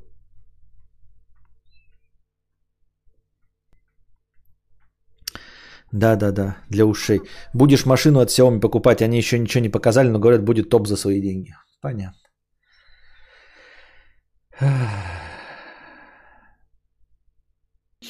Ватной палочкой сера заталкивается вглубь, а ложкой более ловко можно достать серу, пишет Владислав. Ты, это вот, ты один из тех, кто занимается этим, да? Может быть, это для уретры? Лучше в очко. Не, все лучше в очко, конечно, так-то, если смотреть. Крошка Ри, 200 рублей с покрытием комиссии. Неделю назад пересматривал твою лекцию по теории заговора с кремниевыми деревьями. Ты упоминал там парки со скаменевшими деревьями. Оказалось, что один из них в нашем штате, Вашингтон. Ездили вчера туда, и это было супер. Для меня как чудо света. Если бы не лекция, не увидела бы такого. Спасибо. Вы ездили, ты смотри, это же что? Это не парк с окаменевшими деревьями был. Это же что-то другое. Это, это, это его я в лекции назвал окаменевшими деревьями. Ложкой проще серу проталкивать вглубже в ухо. Не, ну если ты преследуешь цель проталкивать ушную серу в ухо, то, конечно, ложка еще эффективнее будет. Но если задача достать, а не протолкнуть, Купил на Али специальную ручку с камерой и насадками, чтобы уши чистить. 300 рублей цена.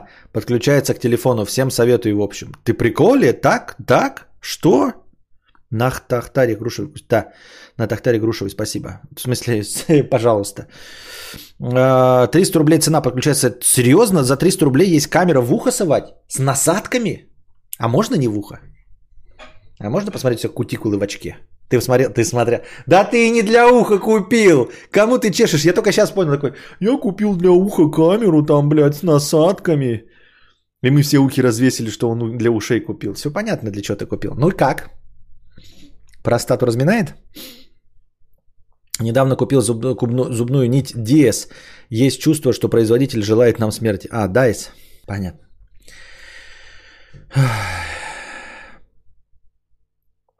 Насадки вибрируют еще поди.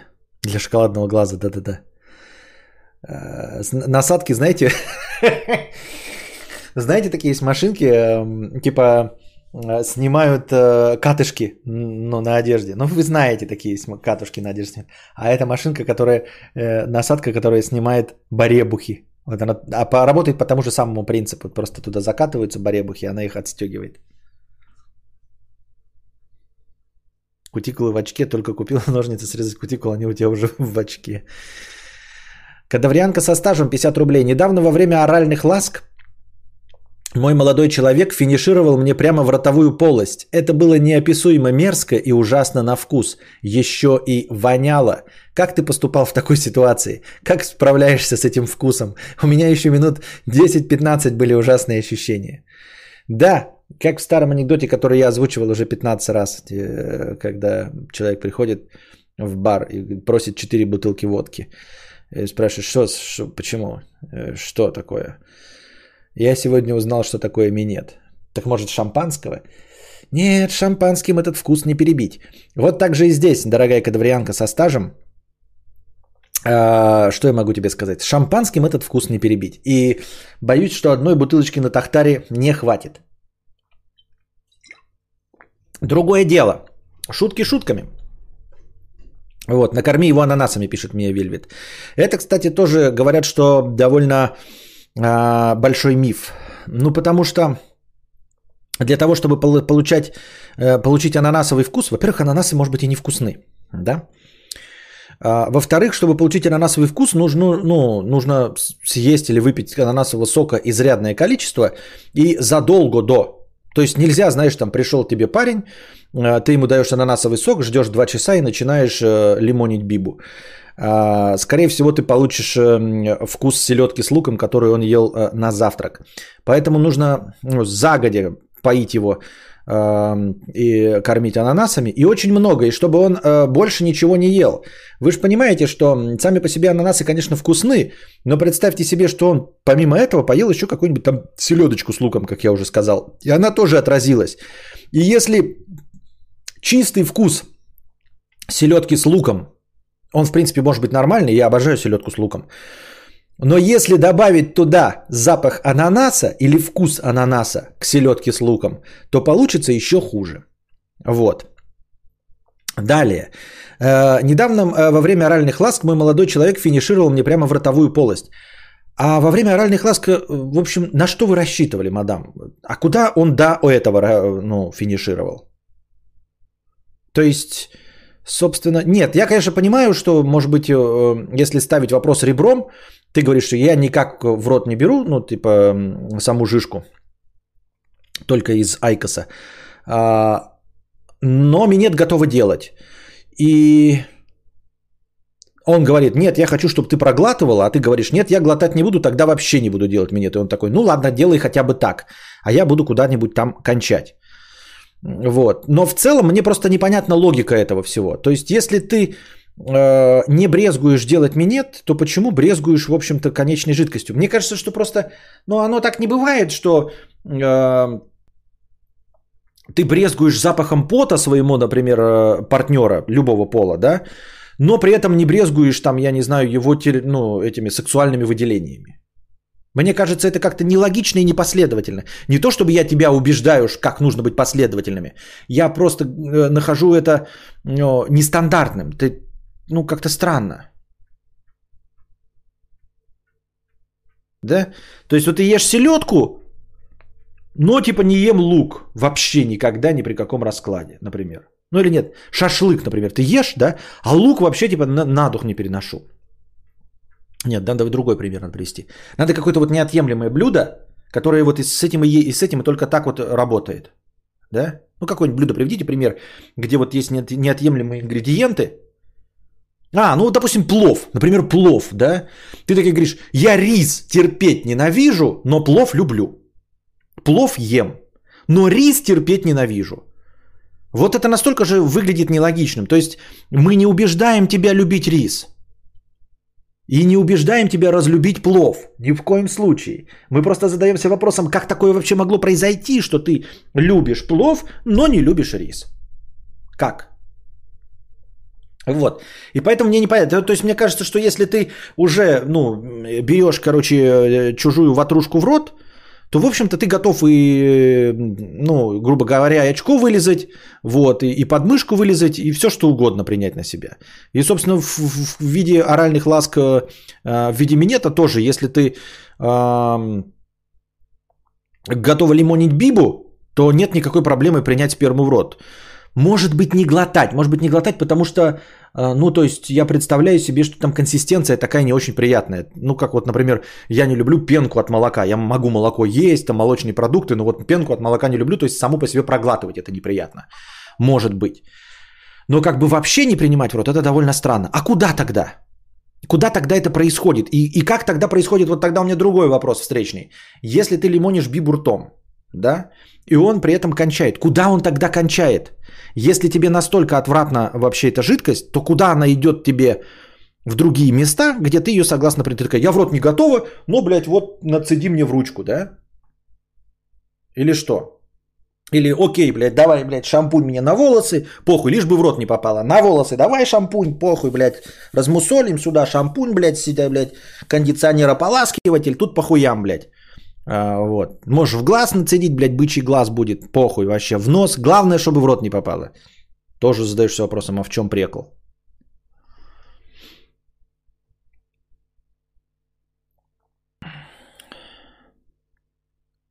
На сиськи или жопу? Ну, ну а почему на сиськи тогда? То есть э, в рот берешь, но на сиськи нормально протереть, а в рот взять нет. И потом, положим, сплюнуть. Нет? Нет? Почему на сиськи тогда нормально? А на жопу это что ты сначала, значит, быстро... Я кончаю. Ой, ой, подожди, я сейчас жопу подставлю. Так что ли? Странновато выглядит. Костян, это же паста из одноклассников. К кому ты обращаешься?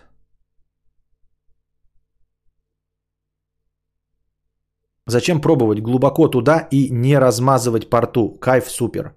Глуб... Вон, видите, профессиональные Э, профессионалы нам, в общем, если ты, в общем, не хотим обидеть, но вы поняли. Опытные товарищи объясняют как.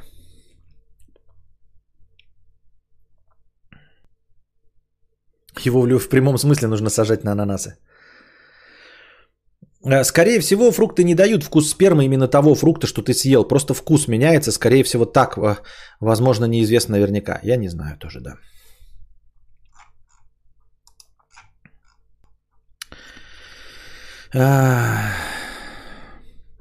Где вы еще услышите, как сперму сравнивают с пенкой с молока на серьезных щах? Решил я сегодня девушке любимого стримера показать. Ну и все нормально, что почерпнет много новых знаний. По усам текло, в рот не попало, да. В ухо и палочкой вытолкнуть. Ты мне кончил в ухо, ты мне кончил в ухо. А вот на этот случай у меня есть специальный инструментик. Могла бы ты такое сделать э, своей ватной палочкой? Нет. Вот тут мне Ольгерт сообщал в чате кадавра, что если ватной палочкой просовывать в ухо, то вся бы сперма у тебя оказалась бы в мозгу. Но у нас есть палочка от Xiaomi по совету Константина Кадавра. Сейчас мы тебе все оттуда и выудим. Она такая смотрит на тебя. Ты что, серьезно, что ли, блядь? Ольгерт в чате Кадавра палочкой просовывать спер... в- Это ты это слушаешь э, по утрам? Это ты на это подписан? Это вот на это каждый месяц 150 рублей снимается? Больной ублюдок, блядь. Алло, дурка? Заберите его нахуй, блядь.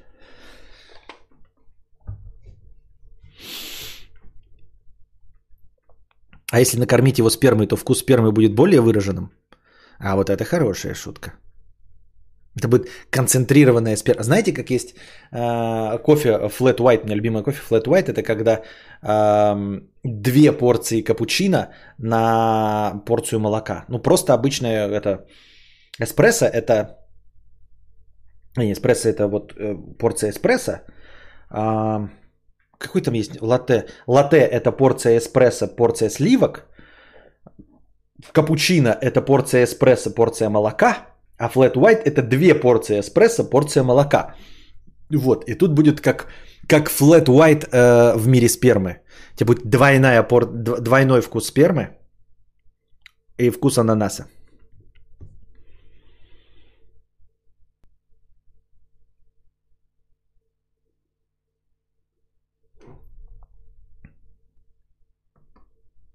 Мне 37 лет, блядь, что я несу?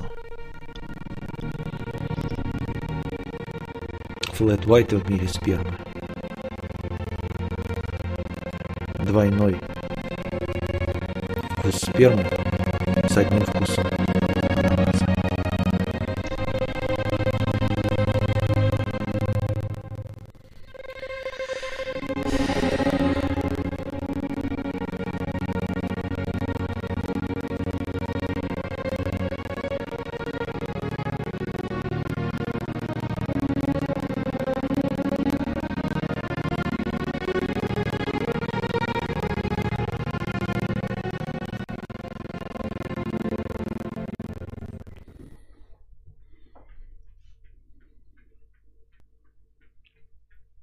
Саркатан, Саркатаныч, ёба-боба, почему никто не сказал, что дружи пердел в начале?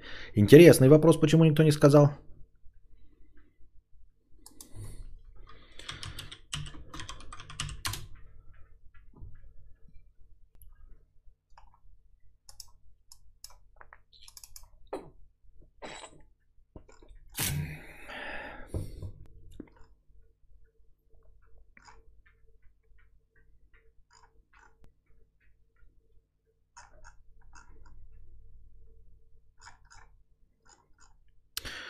Блять.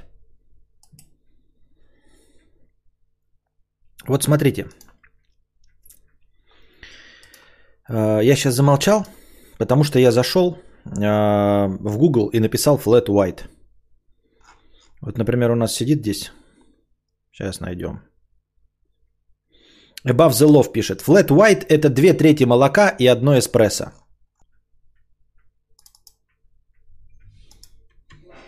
Я зашел и по первой же ссылке прошел. По первой же ссылке прошел. Вот, flat white. Вот, flat white. Да, давайте посмотрим. Например.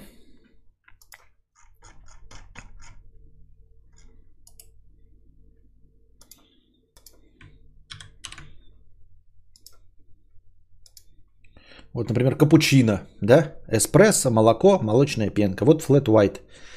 Двойное эспрессо, молоко, молочная пенка. Мы прощаемся с тобой, Above the. Как я уже говорил, меня больше всего бесит, блядь. Ну, сколько раз уже, блядь, говорилось о том, что... Ну, ты приходишь, блядь, пиздануть что-то к кадавру. Ты можешь где угодно, блядь, вставлять свои ебаные... Я вообще, в принципе, не люблю 5 копеек. Даже если вы правы, я 5 копеек ненавижу, блядь. Я 5 копеек, блядь, ненавижу, даже если вы правы. Но и, и вы получите бан, блядь, за это. Но когда уж вы не правы, блядь, ну нахуй вы приходите и пиздите. Вот ты подумал, что кадавр не прав. Пройди сначала в Google и проверь. Пройди сначала, сука, в Google и проверь. Пойди, сука, в Google и проверь. Где угодно можешь не проверить. У кадавра просто зайди, сука, в Google и проверь. Ну нахуй ты пиздишь. Вот нахуй ты пиздишь. Такой, блядь, в таком простом вопросе я мог быть вообще не прав. И ты мог бы просто заткнуться и промолчать. Даже если я не прав, думаешь, да и похуй колхознику, откуда ему знать, блядь, как флэт white делается? Откуда знать колхознику, что такое флэт white? Да ниоткуда. Да и пошел он нахуй, правильно? Ну правильно же, да? Зачем, если он, блядь, взбалмошный, если он, блядь, ёбнутый на голову банит, ну нахуя мне писать хуйню какую-то, да? Даже если я прав. Да пускай этот колхозан позорится. Все в чате знают, что он позорится. Ну сиди ты, блядь, и молчи. А если такой уж реально думал, блядь, написать, ну зайди, блядь, и проверь. Ну зайди, сука, и проверь, блядь. Такой, ага, ага, ну зайди, сука, и проверь.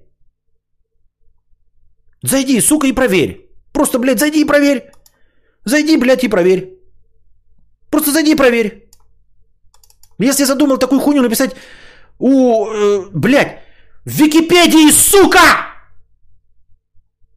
Не даже в каких-то других. В Википедии ебаной! В Википедии, блядь!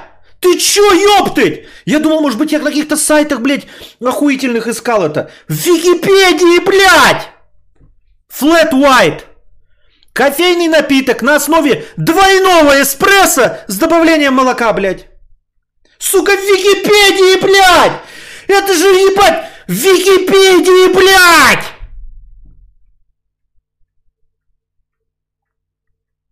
Это небольшое знание. Я не писал там какой-то, блядь, flat white специальный рецепт. Нет, просто, сука, flat white в гугле. Flat, ебаный white. И заходишь в Википедию. Не альтернативную Википедию, блядь. Не Луркоморье. Не Луркморе Ту. Где есть статьи даже про Константина Кадавра. Потому что нахуй не нужен в настоящем Лурке. Нет, в официальной ебаной Википедии. Не в википедия.com.ua, не в википедии. блядь, юкос.ру. Нет, нормальная Википедия, википедия.org, блядь. Русский раздел, flat white, блядь. Flat, motherfucker, блядь, white, нахуй. Нет, он, блядь, приходит мне и пишет, блядь, это, блядь, две трети молока, блядь, эспрессо столько же. Нахуя, блядь?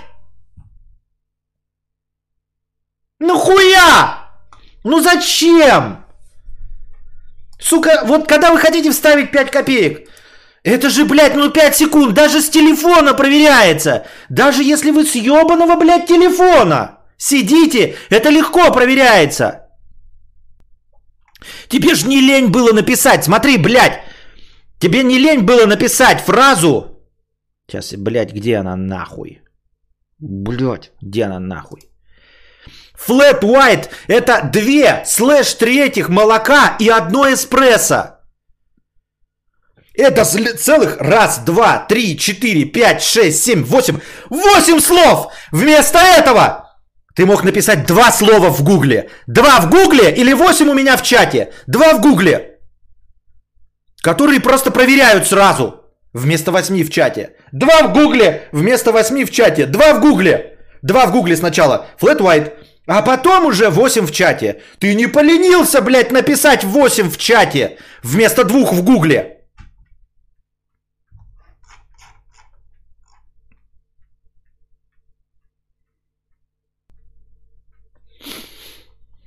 Дед напился и снова буянит. Это так каждый праздник. Папа, не кричи, пожалуйста, я больше не буду. Не, ну согласитесь, ведь дело не в флет уайте. А дело, блядь, в пятикопеечности. Вот нахуя? Я же еще говорил, я не люблю, блядь, 5 копеек. Ну не люблю я, блядь, 5 копеек. Я вас мог бы забанить, даже если бы вы правы были с 5 копейками. Ну не люблю я, блядь, 5 копеек. И Бав Зелов, судя по нику, блядь, не новичок, нихуя. Нихуя не новичок. Я миллион раз видел этот ник. И нихуя. И он, блядь, нашел необходимым зайти, блядь, и написать.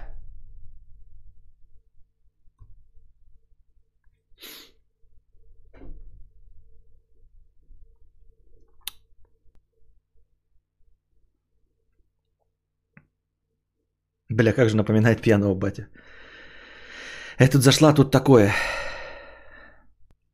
А до эпохи стримхаты подобная реакция была бы невозможна. Да. Flat White, вот э, кто тут писал, Букашка писала, что э, в кофейнях продают. Продают. На самом деле это вот э, один из тех вот этих всяких феноменов Боядеров, э, Бейнхофов и прочее. А обрати внимание, Букашка, если ты ни разу не обращала внимания, они везде продаются. Это стандартная, ну то есть пока ты не знаешь об этом, ты никогда не обращаешь внимания. Э, если ты начнешь обращать внимание, ты увидишь, что абсолютно в любой кофейне есть flat white. Это же просто капуч... капучино, в котором два эспрессо и все. Он ничем не отличается от капучино, просто там два эспрессо. Просто крепче, потому что э, если я пью не дома кофе, то это значит, что мне нужно, ну, что я пропустил свой прием кофе.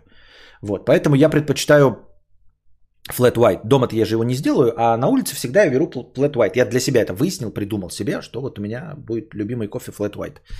Вот.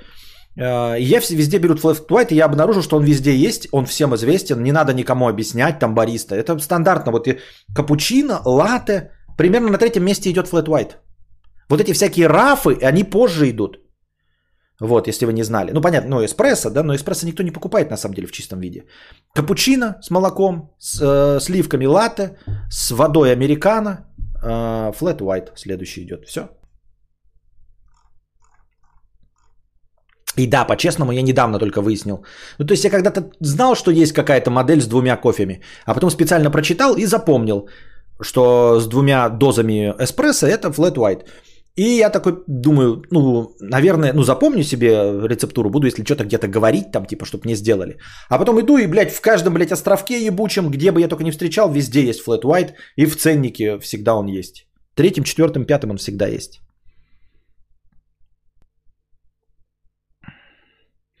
Костя, опробовал в кофейнях РАФ? На многих ресурсах пишут, что это единственный вид кофе, кофейный напиток, который был придуман не в Италиях, а именно в России. А, не, вот я только что сказал про РАФ. Я даже не помню, что это такое РАФ. Напомните мне, что такое РАФ. Тут Flat White заказали оформить. Оформить как надо. Мы, мне, пожалуйста, Flat Motherfucker White. Да-да, на миндальном молоке. Из-за такой техни хуйни тяжело работать баристой. Приходят тебе тетки 50 лет и доказывают, что твой flat white не flat white. Да нет, я же говорю, вопрос-то не во flat white был, а вопрос в том, что э, какой-то очень легко проверяемый факт, человек приходит и говорит мне 5 копеек. Я не люблю 5 копеек. Я же говорю, он мог бы получить 5 э, бан просто за 5 копеек. А тут за, за неверные 5 копеек это просто у меня сил никаких нет. Заметьте, я не обзывался, никого не оскорблял. Я просто... У меня э, сил никаких нет, и поэтому за это получается бан. А раз бан 3,5 тысячи. Ну а как? Вы потом спросите, а почему разбан так дорого стоит? Ну потому что баны получаются вот за такое. За потраченные нервы, которых никто не восстанавливает.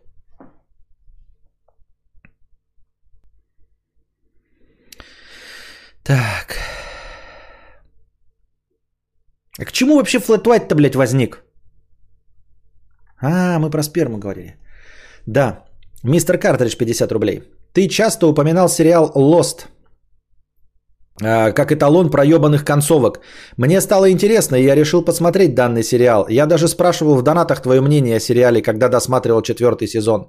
И вот недавно я досмотрел, и как-то плевать даже на концовку. В целом сериал понравился. Понятно. Надо смайлик с пятью копейками нарисовать. Да, нужен смайлик реально с пятью копейками для э, спонсоров. Хотя спонсоров тут что-то я смотрю в чате, раз-два я обчелся. Ребята, становитесь спонсорами, ну вы что? Мне что, делать специально контент для спонсоров, чтобы вы его не получали? Кстати, я хотел вам, блядь, похвастаться. Не знаю, как вам тут похвастаться. Не получится. А, у меня включилась в этом, а, в ТикТоке возможность прямых трансляций с компа. И да, вот, кстати, Букашка, посмотри у себя, у тебя не подключилась, у меня просто появилась.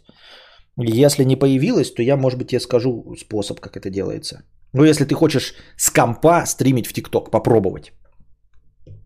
А, у меня появилась настройка это. Но как появилась? Я где-то неделю назад увидел, значит, э, эту... А, увидел какую-то, блядь, стримерскую хуйню. И там была... Маргарита Иконникова, спонсор, я здесь, спасибо. А, и там была, значит... Э, э, он разбан просит выдать. Это он прям просит разбан? Или кто-то от его те, слова? Да ну, выдавай, да, выдавай. Ну, конечно, если 3,5 тысячи он сделал, то пускай выдает, да. Мои нервы стоили 3,5 тысяч. Да, так вот, там какой-то стрим был игровой, и там было типа конкурс. Э, мы проводим конкурс среди игровых стримеров. И я такой нажал на этот конкурс, такой думаю, а как же, блядь, э, как в конкурсе участвовать, да? Э, и там типа участвовать в конкурсе у вас должна быть типа вот это, вот это, вот это. И, ну, и как это, Типа у вас должно быть компьютер, ОБС, вот, что-то хороший микрофон и возможность вот там типа стримить, ключ трансляции. Если у вас нет ключа трансляции, нажмите зарегистрироваться. И я такой, зарегистрироваться нажал, и больше ничего не произошло. То есть не высветилось типа, вы зарегистрированы, да, или ваша заявка принята. Ничего этого не было. Я просто, она кнопка нажалась, то есть видно, что она нажалась ну там типа анимация какая-то прошла, но при этом нигде не стало там типа галочка, вы зарегистрированы, ждите ответа, ничего такого. И я забыл об этом всем. Вот. А теперь что-то опять смотрел-смотрел ТикТок. А, я решил избавиться от телок в ТикТоке рассказываю вам, да, заебали меня жопы. Ну просто заебали, блядь, и все. И я теперь все, короче, жопы делаю дизлайк, неинтересно. Вместо этого, короче, поискал мотоциклы, полайкал какие-то, блядь, ролики, юмор, хуюмор. И теперь у меня э, тикток лента все реже и реже выдает мне жопы. Но суть не в этом. И мне опять выпал какой-то игровой стрим, и я такой, а, сука, проверю-ка. Захожу, плюс нажимаю, перехожу вот этот в раздел стрим и смотрю, у меня есть, блядь, транслировать с ПК, блядь. Понимаете? Понимаете? Вот. Но я еще не пробовал, но надо попробовать. Прямо в УБС вертикальный стрим с микрофоном и всем остальным. Вот. Но на твоем месте, я думаю, тебе надо попробовать. Надо попробовать. Обязательно. Мне кажется. Ну, в смысле, не на твоем месте, на любом месте, наверное, надо попробовать. Flat white, две третьих молока. Советую добавить две порции эспрессо, но это уже капучино.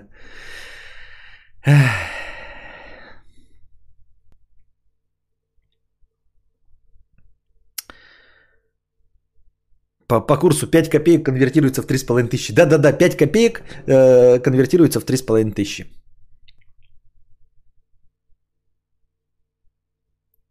Но ты лось, тебе такие истории знаешь, что? Э, знаменитый китайский user experience. Это вот у них так типа это работает, да, когда ты типа что-то нажал и только так получил. Там от любого количества подписчиков. А, вот не знаю. Не знаю, честно говоря, не знаю. Ну нагони, заставь всех своих подписаться. Я не знаю. А с другой стороны, нет, ну нагони, ты делаешь TikTok э, контент вообще? Типа делаешь его? Если делаешь, делай. Нагони подписчиков. Не, не своих, а вообще подписчиков наделай. Надо регулярно делать TikTok контент. Продолжать его делать. А не только YouTube. Надо делать TikTok контент. Александр Кудрявцев. Добро пожаловать на уровень спонсор. Не забрасывайте. Я сам думаю, вот видите, теперь мне дало трансляции. Может быть, мне нужно тогда... А, я, кстати, не записал ролик. Призыв... У меня даже есть, блядь. Я даже текст написал. Но не записал его. Может, мне просто его тупо это зачитать и потом отсюда вырезать. И даже не думать, не мудрствовать лукаво, да? Просто прямо из стрима вырезать самому себе и нахуй записывать. У меня же есть текст. Привет, зрители! Объявляется аттракцион невиданной щедрости. Я хочу заливать в ТикТок забавные или интересные примечательные нарезки из моих стримов. Да, эта идея давно кружит э, темные тучи надо мной, но все не находит реализации. Сам я не могу пересматривать свои стримы, да и не очень понимаю, что в итоге вам, как зрителям, заходит или кажется забавным. Поэтому я призываю вас в комментах к стриму оставлять тайминги на то, что вам кажется подошло бы для ТикТока. Только это должно быть что-то простое и не длинное, от 15 секунд до 3 минут. Лучше, чтобы момент укладывался в одну минуту. Вы спросите, но зачем нам это? Ты и раньше к этому призывал, а что-то ТикТок не наполнен нарезками. Я предлагаю вам кидать тайминги на нарезки, и если ваш момент зайдет на 20 тысяч просмотров для начала, то я пишу вам под вашим комментарием с таймингом и перевожу по указанным вами реквизитам 200 рублей. Вы, может быть, посмеетесь, а какие-то дурашлепы скажут, что это называется контент-менеджер, и за это надо на зарплату сажать человека. На что я вам отвечу? Че ты гонишь? Пошел ты в сраку. Человек, не занимающийся монтажом, а просто кидающий несколько циферок, это не контент-менеджер. 200 рублей это не заработок. Это приятный бонус на счет телефона или куда-нибудь в Яндекс, чтобы купить инди-игру по скидке в Стиме. Мотиватор нажать несколько раз мышкой и написать несколько цифр за 200 рублей, не производя ничего. И самое главное требование – это должен быть контент в себе. Не надо кадавра мемов и нарезок с контекстом общения в чате. Это должны быть моменты, которые смешны или интересны людям, которые никогда меня не видели и никогда больше меня не увидят. Чтобы они зашли и сразу поняли все с одного ролика. Никаких, о, тут тройная отсылка на холистический холодильник и на волосы в капусте. Человек должен зайти, увидеть тикток, в котором все понятно от начала и до конца, и не зная, что это за жиробас, произносит и кто он вообще такой. Так что смелее, дерзайте. Спрашивается, зачем снимать, да? Вот этот текст я написал и до сих пор не могу снять.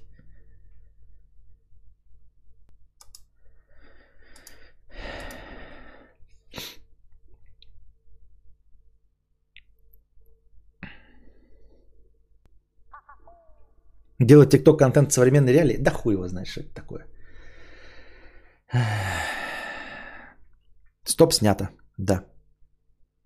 Нормальное это обращение? Я бы послушал Funk Soul Brother в твоем исполнении. Right about now. The Funk Soul Brother. Check it out now. The Funk Soul Brother. Right about now. Uh... Веер капелек летит, значит где-то рядом кит. Я хвостом своим трясу, приключения ищу и плыву без остановки, даже если крепко сплю.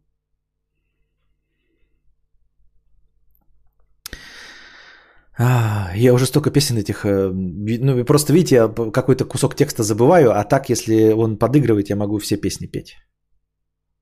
На радио есть цыпленок, на радио один есть цыпленок, Цыпленок пи, цыпленок пи, цыпленок пи, цыпленок пи. Сначала цыпленок, потом курица, потом петух, потом э, кошка, потом собака, потом э, коза, потом баран, потом корова, потом бык. И в конце трактор. А, нихуя, нихуя, нет, опростоволосился. Цыпленок, к- курица, петух, э, индюк, голубь, кошка, собака, бара, коза, баран или баран, коза, корова, бык. На радио есть один бык. На радио есть один бык. А, бык, му, корова, му, козачка, бе, барашек, ме, собака, гав, котенок, мяу, голубь, гуль-гуль, индюк, глю-глю, петух, кукареку, курочка, кот, цыпленок, пи, цыпленок, пи, цыпленок, пи, цыпленок, пи.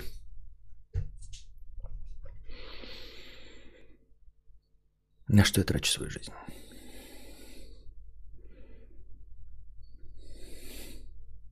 Сначала цыпленок, потом курица, потом отписчик, потом кошка. Нет, сначала цыпленок, потом курица, потом программист, потом кошка, да. Ну, я русский вариант пучино, это пучино пиво. Но он все равно в том же самом порядке. Индюглюглю. Самое обалденное. Индюглюглю.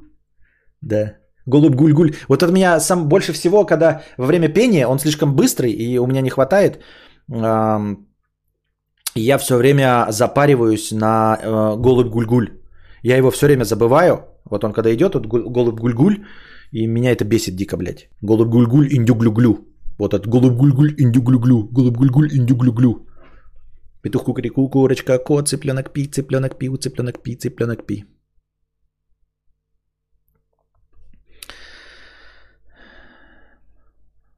А может это обращение закинуть в ТикТок, чтобы рандомные люди начали на стримы приходить и искать моменты, может втянуться и донатить начнут? Интересный ход. Как относишься к морепродуктам? Вчера просто ходили на рыбалку, наловили креветок, лобстеров и так далее. На рыбалке наловили ре- креветок и лобстеров? Понятно все.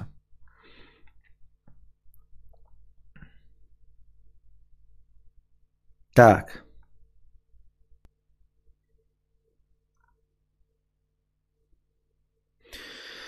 Мудрец, вы забыли залить последнюю серию 2К или так задумано? Куда?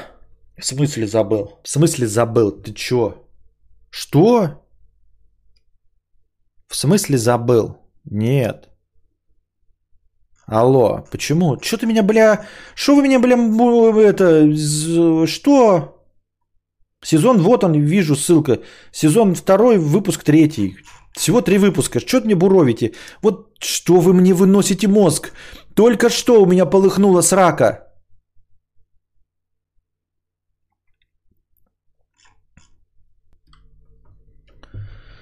Как вчера киношка прошла? Хорошая киношка, мне понравилась вчерашняя киношка. Блять, с удовольствием бы посмотрел что-нибудь еще такое, прям морскую тему с хорошими бюджетами, постановками прям. Думаю, может пересмотреть на остров головорезов тоже. Он прямо более сказочный, фантастический. Так, ну, там не фантастика, просто более сказочный, я имею в виду. Там трюки такие сказочные. Но он веселый, блядь, охуительный. А там еще Джина Дэвис, блядь. Прикиньте, там прям сочнейшая Милфа в главной роли. Прям сочнее некуда. Если не знаете, кто это, посмотрите. Джина, Джина Дэвис. Ну, в молодости, не сейчас, конечно. Остров головорезов.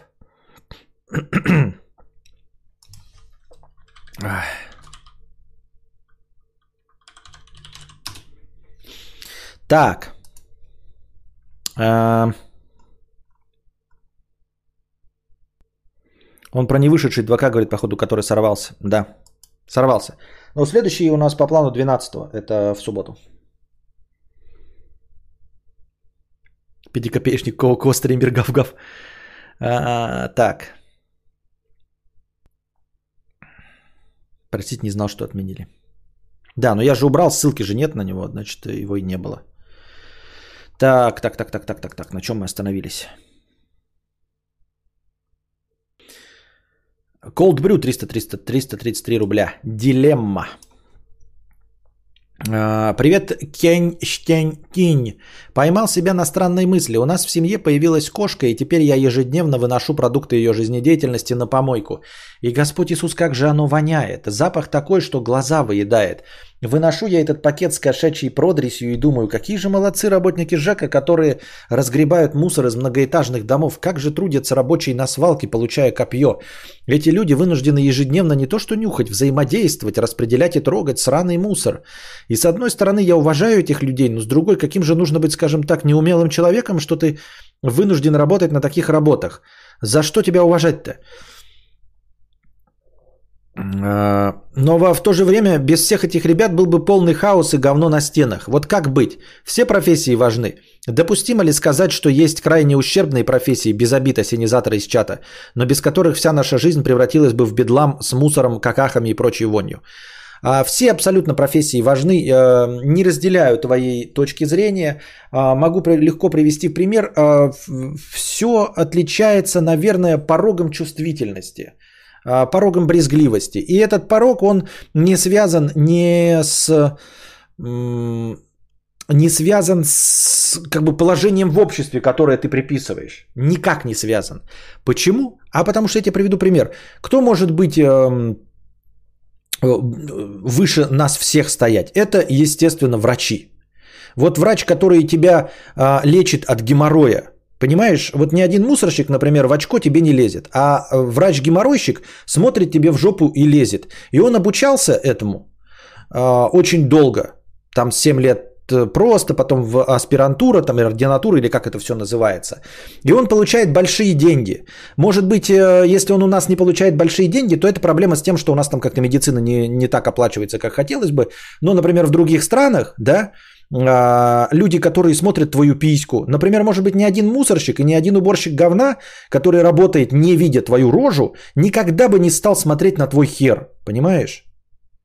А кто-то смотрит и получает большие деньги, и он за это, эм, за обучение этому платил огромные деньги, уважаемый э, в любом обществе человек и гораздо более уважаемый, чем ты, и уж тем более, чем пиздлявый стример где-то в колхозник, э, сидящий в Ютубе. Вот о чем я говорю. То есть любой врач, э, занимающийся тем, что, по-твоему, может выглядеть нехорошо, э, более уважаемый человек, чем ты и я. Понимаешь? Это мы говорим про э, конкретно какие-нибудь э, вот э, проктологи, э, как эти, венерологи, гинекологи. Ты что думаешь, э, старческие мохнатки лучше, чем э, работа на свалке? Нет. Э, люди выбирают профессии, деньги. В общем, это никак не связано с изначальным положением или с интеллектуальным статусом. Вот. И здесь э, даже не разговор о каком-то компромиссе, как ты говоришь, кто-то же должен это делать. Это ты можешь легко сказать, кто-то же должен это делать там на мусорке, да? А люди, которые заним... ну, высокооплачиваемые врачи в Америке, это, мягко говоря, не разговор о том, ну кто-то же должен мою письку за 13 тысяч долларов посмотреть. Ну кто-то же должен получать 250 тысяч долларов, чтобы лечить мои венерические заболевания в год, понимаешь? Кто-то же должен 250 тысяч долларов получать за эту работу. А это огромно, это миллионы денег в, наших деньгах, понимаешь? Так что это все фигня. А, и, другое дело, что некоторые, ну, например, ты на этой, на свалке упадешь в обморок от запаха? Нет, будет противно, но скорее всего от запаха ты не упадешь в обморок. Вот. А если ты будешь присутствовать на операции по вскрытию, то есть мы даже не говорим о письках, эм, которые нам кажутся благодаря э, нашему дебильному социуму табу, э, просто на операции какой-нибудь, где вскрывают полость, ты от кровушки э, споткнешься и упадешь. Вот. А от любого запаха мусора можешь не упасть. Может, блюешь, но, но не упадешь. Есть еще существуют патологоанатомы. Я к тому, что не обязательно даже быть врачом, э, чтобы видеть твою письку, но при этом тоже заниматься тем, что не может вытерпеть обычный человек.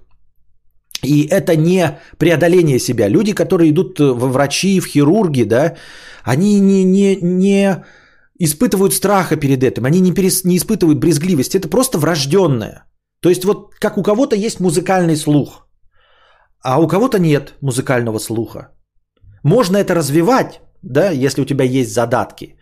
Но есть у кого-то просто другой порог брезгливости. Может, эти люди никогда бы не стали есть, например, э, саранчу. А ты, ебаный хипстер, который, блядь, каплю крови увидеть не может, и который блюет от запаха кошачьего говна, готов в Китае э, у индуса из рук брать э, чебуреки его.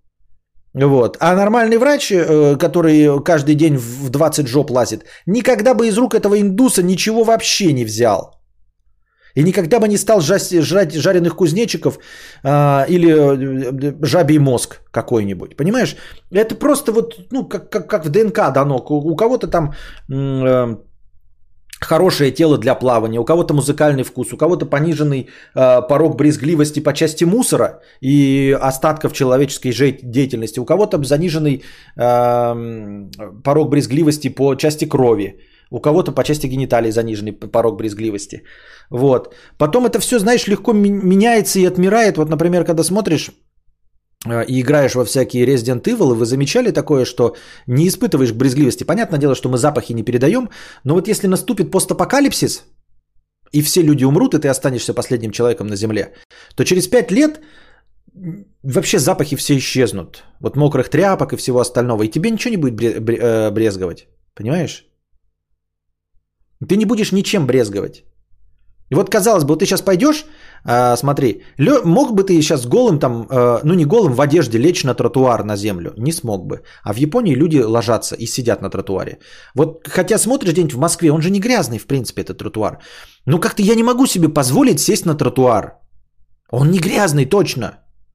Я, и если грязь там есть, то это обычная пыль, вот которой я в песочнице с Костей играю. Но, тем не менее, никто из нас не может сесть на пол. А в Японии люди просто садятся в метро. Ты можешь себе представить, блядь, где-нибудь в метро сесть на пол? Что, гонишь, что ли? Вот на спуске в подземный переход. Никогда.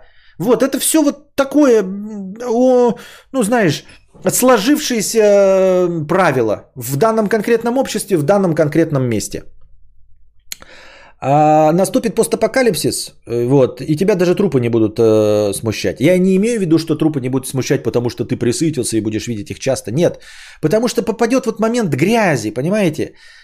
Мы чувствуем ч- человеческую людскую грязь, потому что это грязь, это табу. Потому что это является частью общества. Ну, как бы тебе сказать, если ты останешься последним человеком на Земле, как показывают всяких э, волосатых, небритых э, Робинзонов Круза и не особенно мытых, ты начинаешь понимать, что мыться нужно только там, где чешется. Понимаешь? Вот то есть, если бы наступил конец света, скорее всего, скорее всего, я мыл бы, блядь, только мудя, а подмышки бы не мыл нахуй. И голову, может быть, мыл, потому что начесалась бы, блядь, и уши. А все остальное бы я бы перестал мыть нахуй. Понимаете меня? То есть баребухи, они чешутся, да? Вот, блядь, подзалупный творожок, он чешется.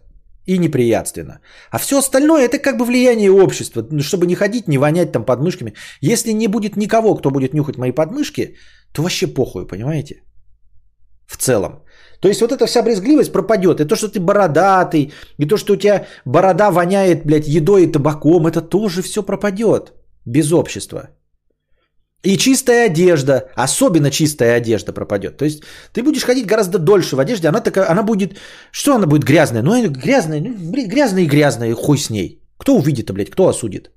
По большей части чистая одежда нужна только для общества. В остальном задача одежды сохранять тепло, и она будет сохранять тепло.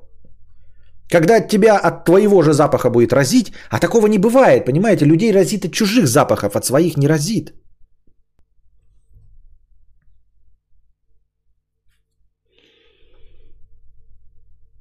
Я постоянно думаю о бомжах, как им тяжело разгребать говяшки, которые я выкидываю.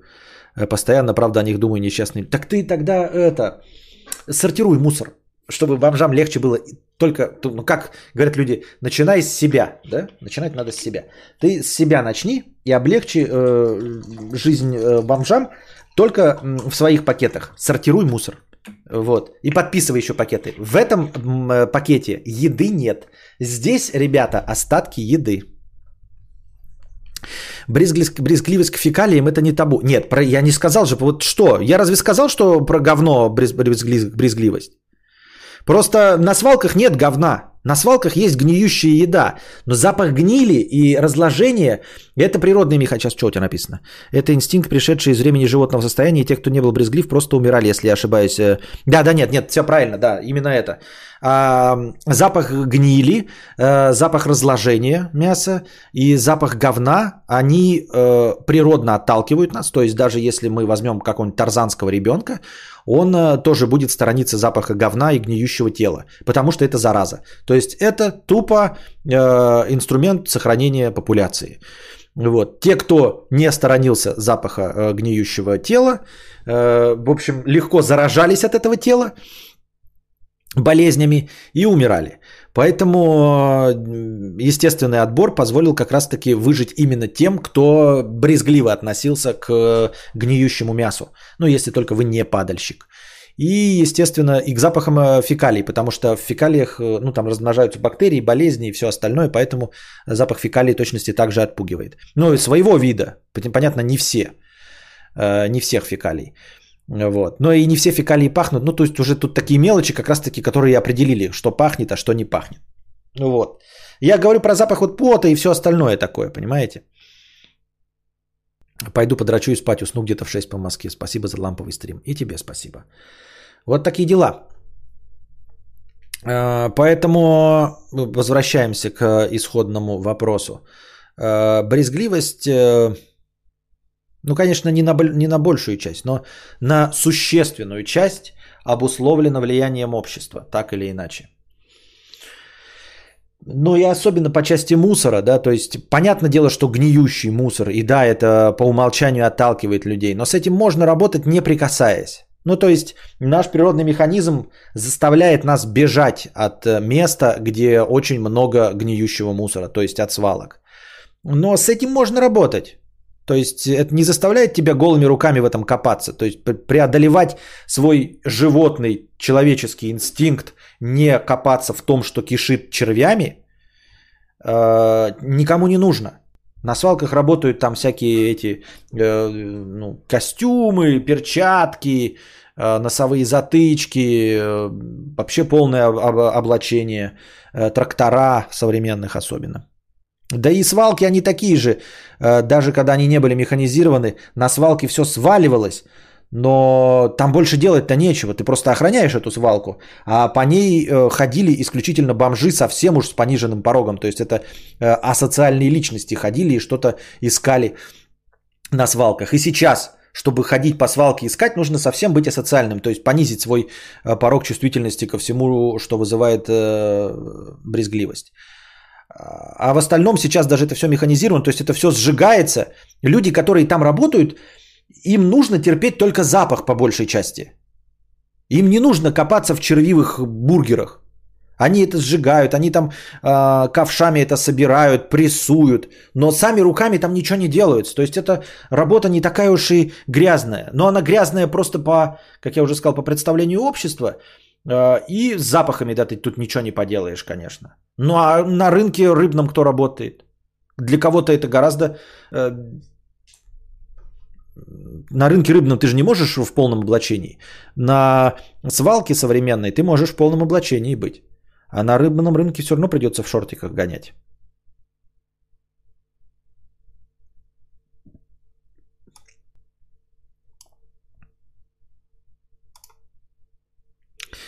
Принимать и принимать 100 рублей. А что делать и как реагировать, когда ребенок плачет и у него горе? Что так эм, в этих книжках умных говорят? Нужно вообще с ним говорить, чтобы он высказывал свои чувства, если он умеет это говорить. Но вот сейчас э, Константин находится в том положении, что он не может высказать словами. И он буквально спрашивает, почему он плачет. То есть вот он, оп, его что-то расстроило, да, наступила истерика. И он может спрашивать, типа, почему я, ты говоришь, не там, там, типа, э, давай пожалею, не говоришь, не плачь, да, пускай плачет, он должен пережить свое горе. Но он спрашивает, типа, а почему я плачу? И ты должен догадаться, почему он плачет, и объяснить ему, чтобы он сам мог свое тоже горе потом в будущем высказать. То есть э, человек должен переживать свои чувства, не загонять их в себе, высказывать не только для того, чтобы там высказать маме и папе, а чтобы вообще понимать, что с ним происходит. Поэтому он должен уметь высказывать э, свое горе. Поэтому вот он плачет.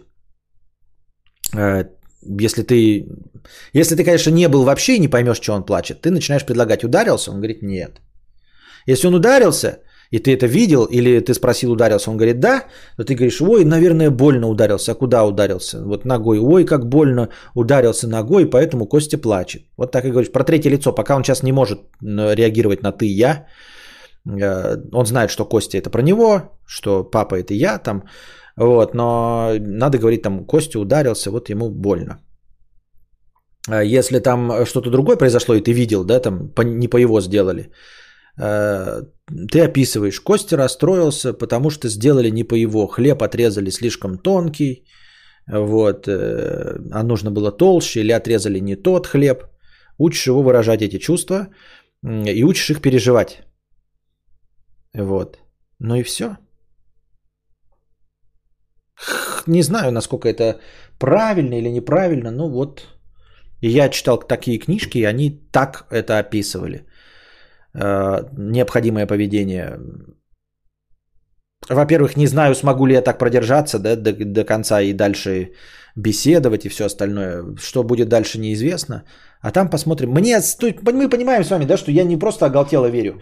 Я верю, как и любой человек верит в то, что ему нравится. Он верит в то, что ему нравится. Никто из нас не верит э, в то, что ему не нравится. Вот. Мне понравилась эта идея, поэтому я пока ее придерживаюсь. Прав ли окажусь в конечном итоге или не прав, хуй его ебет.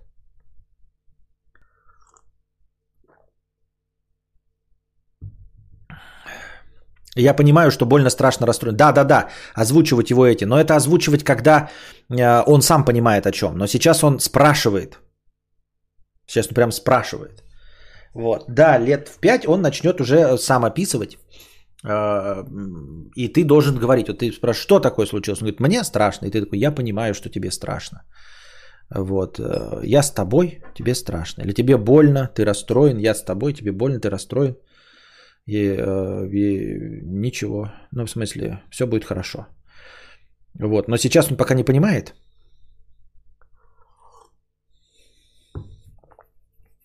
Не знаю, насколько это правда, но моя мама врач говорила, что все общественные табу и брезгливости уходят после пары недель без пищи. Остается брезгливость к фекалиям и желание найти еду хоть в мусоре. Папа, почему да ёб, три э, стрима назад уже то же самое спрашивали, зайди и пересмотри. На самом деле он спрашивает одно и то же, иногда спрашивает вопросы, которые ты не знаешь, эм, не знаешь вообще, о чем идет речь, что тебя спрашивают. В целом вообще понятия не ебешь, о чем тебя спрашивают.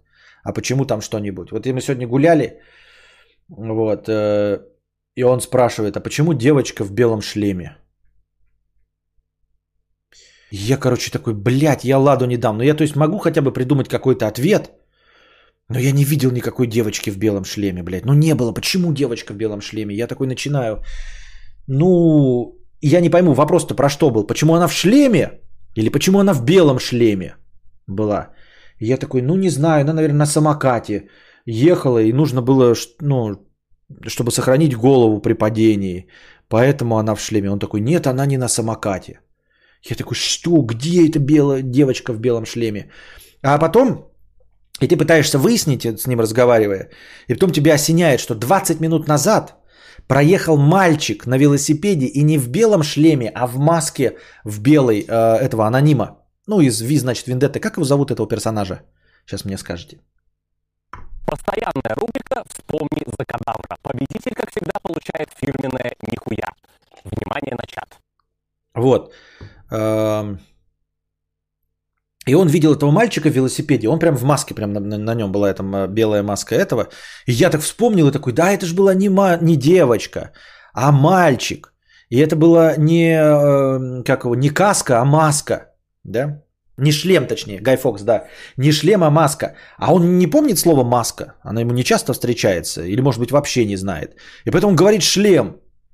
И девочка, потому что лица-то он не видел, он видел просто кого-то маленького на велосипеде. Довольно до этого он видел маленьких на велосипеде, это были девочки. А сейчас он увидел кого-то маленького на велосипеде в белой маске. Слово маска он не знает, он знает, что на голове есть шлем, и он говорит, на голове белый шлем, девочка, для чего? И ты, бля, ладу не дашь, короче, пока не вспомнишь. А фишка-то в чем? Что он, если бы прямо сейчас прям проехал, да, можно там такой резко начинаешь вертеть башкой, что произошло? А он спрашивает через 20 минут. И вспоминает что-то через 20 минут. Вот. И эм, через такое продолжительное достаточно время. Например, стоим и шавуху едим. э, проехал этот, как его, здоровый грузовик. И я обратил его внимание, смотри, какой чистый новый грузовик.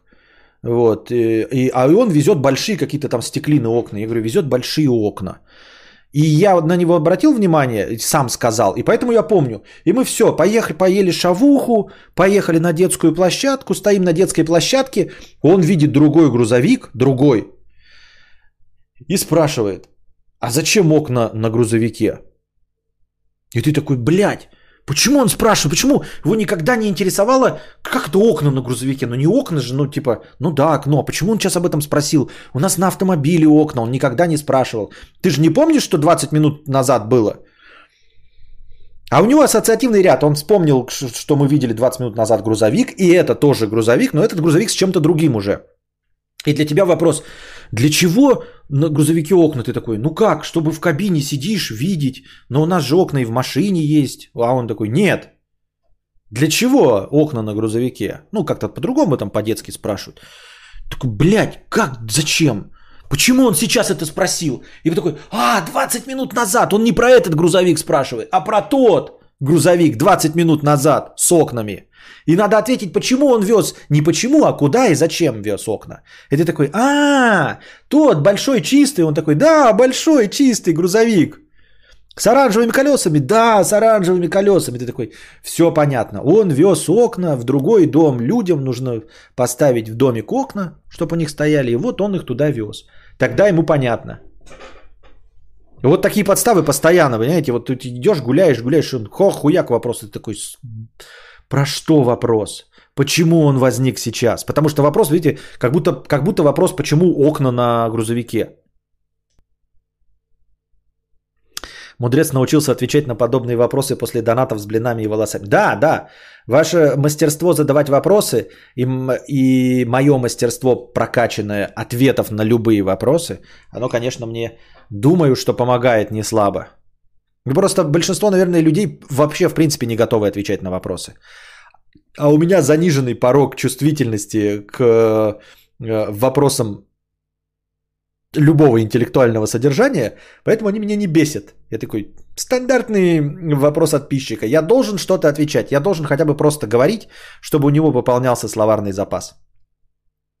И поэтому я ему говорю вообще э, разные вещи с современной терминологией, там, вот, он, он там типа спрашивает, почему там солнце, например, красное. Я говорю, ну потому что вот э, угол между сейчас солнцем и землей острый, Э, и он проходит через все слои атмосферы, и свет солнца становится красным. Он ничего из этого не запомнит, но и ответ ему нравится. Он слушает, все понятно, окей.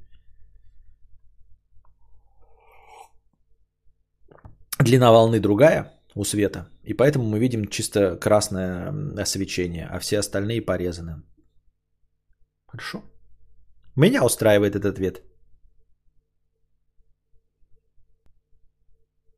Константина, про что кресло? Зачем? Ну вот про что кресло? А почему кресло?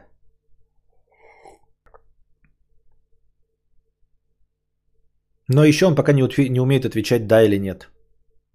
И он просто повторяет фразу, э, если да. Ну, например, ты спрашиваешь, хочешь воды? Он не скажет да. Я учил, учил, пока нет, да, нет, вообще никак. Хочешь воды?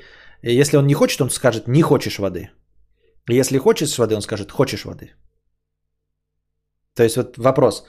Костя хочет воды? Ответ. Хочет воды. Это да. Ответ не хочет воды. Это нет.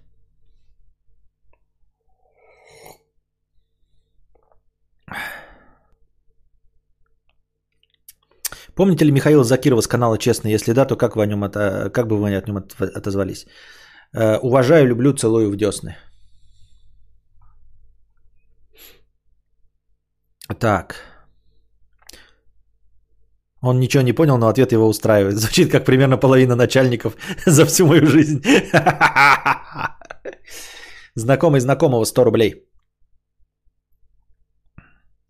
А меня в детстве интересовало, почему вечером можно без боли смотреть на солнце в закате, а днем невозможно. Папа объяснил, что волны света из-за острого угла не такие мощные, как перпендикулярные. Хорошее объяснение. Но нет, это сложный вопрос. Он такой вопрос не задает еще. Ну, нет, это, по-моему, сложновато еще для двух с половиной летки.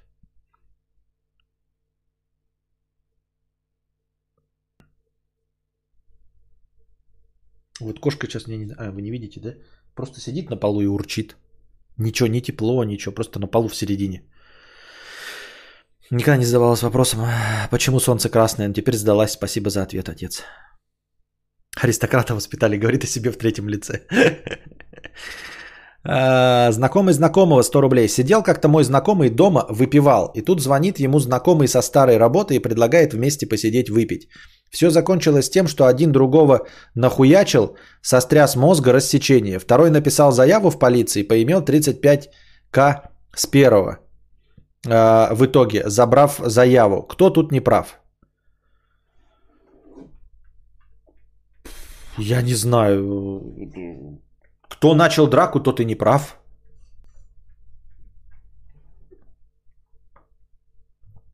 А я папу спрашивал, почему он меня бьет, а он отвечал, потому что заслужила, блядь. Но если это не шутка, то от- отвратительно. Сочувствуем тебе и сопереживаем. Я, кстати, купил себе на домашний пылесос все замени- замененные детали. Не знаю, интересно вам это или нет. Э, и вот этот вращающийся, вращающийся барабан оранжевый купил со щеточками. э, щеточки, которые внизу крутятся, купил трехлепестковые, и фильтры, и все это заменил, и в приложении сказал, что я все заменил. Мне приложение вопило такое, ебать, у вас кончились все сроки обслуживания, ты чё, пес, блядь, у вас вообще работать пылесос не должен. Вот, заменил, и у меня теперь почти новый пылесос дома. Раньше говорили, что если закат красный, то завтра будет ветрено. А сейчас говорят, что красный закат из-за пыли в воздухе, которые поднимают порывы ветра, из-за пыли часть волн блокируется.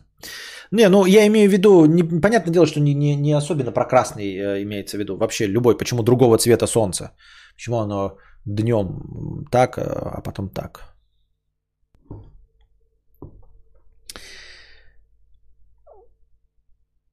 Картофельные чипсы гуляют в такт ножа. Так, давайте-ка писинг-паузу устроим. 2.18. Это снова мы. Так. Здесь ли вы или не здесь? Брато, брато. Фиг-фок, фиг-фок. Иу-иу-иу-иу. Обстановка по кайфу. Мы с тобой концуем. В этом клубе сегодня диджей ставит музыку только для нас.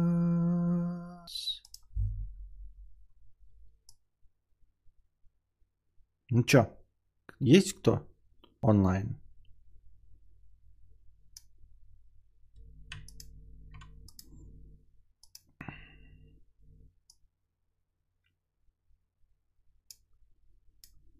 Обстановка по кайфу. Так, сколько там была сумма перед тем, как?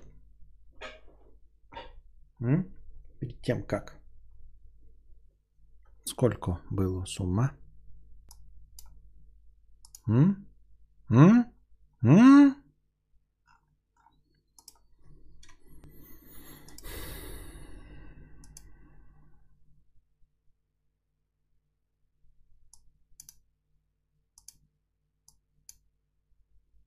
Так, так, так, так, так, так, так.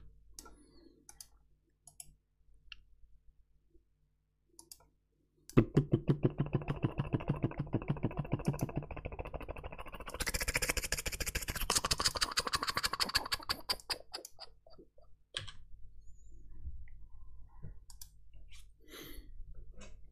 1260.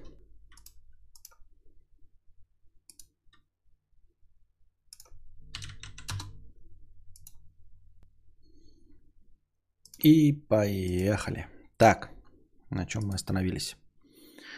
А, Костя, что думаешь по поводу роботов-пылесосов, зарядной станции, самоочистки, которые недавно появились? Типа не надо каждый раз вытряхивать, а робот сам выплевывает в одноразовый мешок в станции. А, Нет, я думаю, что это какая-то хуйня, абсолютно ненужная. А, Потому что, по сути дела, это а, то же самое, что умный чайник, в который все равно нужно набирать воду. А, Здесь же нельзя избавиться от э, вообще, в принципе, уборки. Какая разница, в одноразовый мешок это сбрасывается или куда-то. Все равно нужно. Вот, вы поняли. Таймер стрима. А сколько таймер стрима был? Все равно нужно. Мешок опорожнять. Поэтому это бессмысленно. Что ты, э, вот этот лоток, который в пылесосе, он удобный на самом деле для очистки. И вы хотите сделать еще удобнее и просто переместить этот лоток в какой-то мешок и вместо один раз э, в три дня, ну вот у меня, например, чисто, да, он просто два раза запускается в день и э, наполняется он за три, за четыре дня. Но будет за, ну короче, какая-то хуйня. Ну, типа логика в том, что мешок раз в месяц, а лоток каждый раз. Думаю, себе работ... робота взять. А, понимаешь, раз в месяц ты будешь убирать, тебе там пыль это вонять будет. Она будет вонять. Там заведутся какие-нибудь, блядь, личинки, говна, а, муравьи или еще какая-нибудь залупень. Ничего хорошего в том, чтобы мешок мусора стоял ам, у тебя в комнате. Ничего хорошего в этом нет, я считаю. 2.19, ну как будто бы я минуту проговорил сейчас. Вот. Поэтому не очень я верю в это все. Картофельные чипсы гуляют в такт ножа. 50 рублей 5 копеек. Вчера смотрел э, стримсик. Э, попло- попробуй оставить как вчера. Но добавив вторую камеру уебала и вывести картинку в картинке, где 80% антураж, а в углу квадрат с твоими щеками. Да не знаю я, стоит ли это того. Здесь у нас все-таки теплая ламповая атмосфера. Вы сидите напротив меня за столом э, с напитками, я разговариваю с вами. Мне кажется, не знаю я. Пока я не придумал, по крайней мере, легкого способа устанавливать камеру постоянно в удобное положение. Если бы можно было придумать, то есть нужно довести до автоматизма. Вы понимаете, здесь я запускаю, и то это не сильно автоматический режим. Я там оповещения вам кидаю вручную, еще что-то. Вот. э, Но в целом, ну, доведено хоть до какого-то автоматизма, я здесь запускаю. Там у меня автоматизма нет. Мне нужно переносить э, микрофон э, вместе с проводами, камеру вместе с проводами устанавливать. И каждый раз картинка будет по-новому стоять, потому что получить тот же самый результат ожидаемый нельзя. Как это реализовать, я не знаю пока на данном этапе. Вообще логично, в пыли и шерсти идеально всякие клещи разводятся. Да, месяц это много. А не знаю, на что идет расчет. Я говорю, у меня и так вот э, 3-4 дня э, наполняется. Не знаю. Костик, можно ли выбраться из состояния перманентной саморефлексии и понимания, как правильно не, и вернуться в исходное нормальное состояние, где можно просто плыть по течению, не задумываясь обо всем? Не знаю, наверное, этот вопрос нужно задать по адресу. Ну, не нужно, а кому по адресу, хрен его знает. Может быть, психологи скажут тебе. Я захожусь в состояние перманентной саморефлексии, никогда не задумывался о том, чтобы из него выбраться. Для меня это норма, и мне всегда казалось, что это действительно повод для гордости. Ну, то есть, какой повод для гордости э, может составлять тот факт, что ты мыслишь? Никакого, это полная херня. Э, но раз уж ты обозвал себя человеком мыслящим, раз уж ты ничего с этим поделать не можешь, то, по крайней мере, гордись своими недостатками. И вот э, я саморефлексирую, а это значит, я существую. В общем, обдумываю каждый свой поступок. Все равно, что ты от этого избавиться не можешь. Э, Хочешь выбраться из этого состояния перманентного? Я не знаю, как нужно отупеть. В хорошем смысле этого слова. Не знаю. Эм, Картофельные чипсы гуляют так ножа. По поводу соседей. Всем на форум клуб защитников тишины. Найдите, найдете ответ на любые вопросы. А вообще виброколонку покупайте 1,26 ватт. Ставить ее в потолок, и она музыку направляет вверх с басами. Очень популярная на этом форуме. А вообще переезд сам уехал. Ну, да, конечное решение это переезд. Костя, когда подрастет, может нам показать старые подкасты и сказать, что зрители ему вопросы задавали, но так как он еще маленький был, приходилось папе отвечать, настраивать все. Вадим 300 рублей с покрытием комиссии, простыня текста. Программист Петух. Костя, привет, мне 25 лет, с 10 лет хотел стать программистом и создавать игры. Но для моих родителей программист был сродни переустановить Windows, поэтому я окончил медицинский, ведь профессия уважаемая.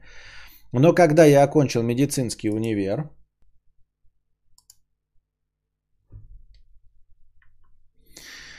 э, с красным дипломом, кстати, отработал полгода и понял, что не хочу работать врачом и поступил учиться на программиста в Польшу, могу здесь учиться на бюджете и получать стипендию. Так вот, неделю назад меня приняли на работу программистом, сегодня была первая неделя, и у меня такое чувство, что я как будто кого-то обманул. Нет радости от получения работы мечты, хотя и зарплаты хорошие, и перспективы роста, плюшки на работе. А, Но мне постоянно кажется, что я ничего не знаю, ничего не умею, что завтра или послезавтра меня уволят. Самое худшее, что я из-за этого очень депрессирую. Хочется просто взять и пропасть или уехать в лес. Вот что делать в такой ситуации, как получить радость от того, к чему стремился а, всю свою жизнь. А, Значит, как мы уже об этом говорили, раскрыли ящик Пандоры под названием э, синдром самозванца. Э, Классическое проявление у тебя, и как я уже говорил, э, нужно просто продолжать работать. Э, Попытайся поверить в то, что не ты, блядь, решаешь. Вот не ты, блядь, решаешь, хороший ты специалист или нехороший. А, Тебя вводит в состояние депрессии, то есть ты находишься под состоянием стресса, это я понимаю, с этим нужно как-то по-другому бороться. Но попытайся заниматься аутотренингом, Поста- пос- постарайся постоянно думать, что это, блядь, не твоя проблема. Положим, ты подонок и мерзавец и всех обманываешь и на самом деле недостоин этой работы. Но это, блядь, не твоя проблема. Понимаешь? Кто тот, кто тебя нанял, вот это его забота. Есть вещи, с которыми ты точности также миришься. Поэтому я предлагаю тебе сосредоточиться на этой мысли. И каждое утро, просыпаясь и боясь идти на работу, помни, что это не твоя проблема. Не ты себя нанимал. Вот. Их задача поймать тебя на лжи. И я к тому, что э, э, хитрый способ, если бы ты не находился в состоянии депрессии, а просто постоянно боялся, да, то можно было бы сказать, давай так, договоримся с тобой, ты просто полгода работаешь. Если за полгода тебя не увольняют, значит ты все-таки специалист. Но не дураки же, блядь, тебя берут. Хотя бы потому, что э, даже если дураки, но никто не будет платить деньги. В один прекрасный момент люди понимают, что ты дурак и перестают платить тебе деньги. Так вот, это не твоя задача решать, когда перестать тебе платить деньги. Это их проблема. Ты скажешь, ну это же неправильно, это же я же их обманываю. Нет, ты не обманываешь их. А, первое, значит, а, работай полгода. Просто поставь себе срок, работай полгода. Попытаемся обмануть твою, а, твое самосознание. Поставь себе срок полгода. Вот. Пускай Вселенная решит, обманщик ты, достоин ты или нет. Если ты работаешь, а ты при этом прилагай все усилия, чтобы тебя не уволили. Если ты прилагаешь все усилия и тебя через полгода не увольняют, значит ты умеешь работать. Не ты решаешь. Не ты себя нанимал. Не думай, что ты супергений, который может обмануть специалистов.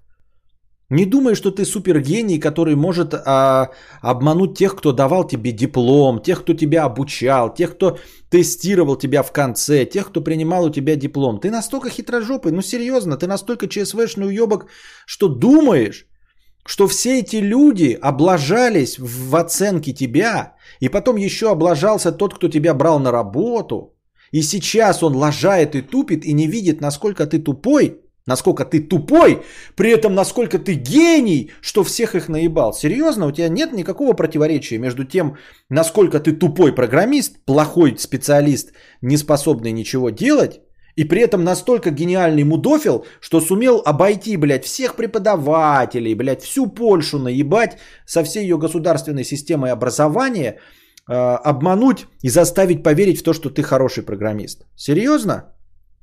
Одновременно тупой программист и охуительный, просто, я не знаю, профессор Мариарти. Вот, они тебя взяли на работу. Все. На этом твои полномочия окончены. Твои полномочия теперь это выполнять работу и получать зарплату. Ты выполняешь работу и получаешь зарплату. А они решают, работник ты или нет. А, просто не надо думать о том, что они поймут, что ты самозванец. Это не твоя задача, поймут они или не поймут. Я перекладываю с тебя ответственность официально. Ты никто. И звать тебя никак в вопросе приема и удержания тебя на работе. Ты не можешь беспокоиться. Кто ты, блядь, такой, чтобы беспокоиться?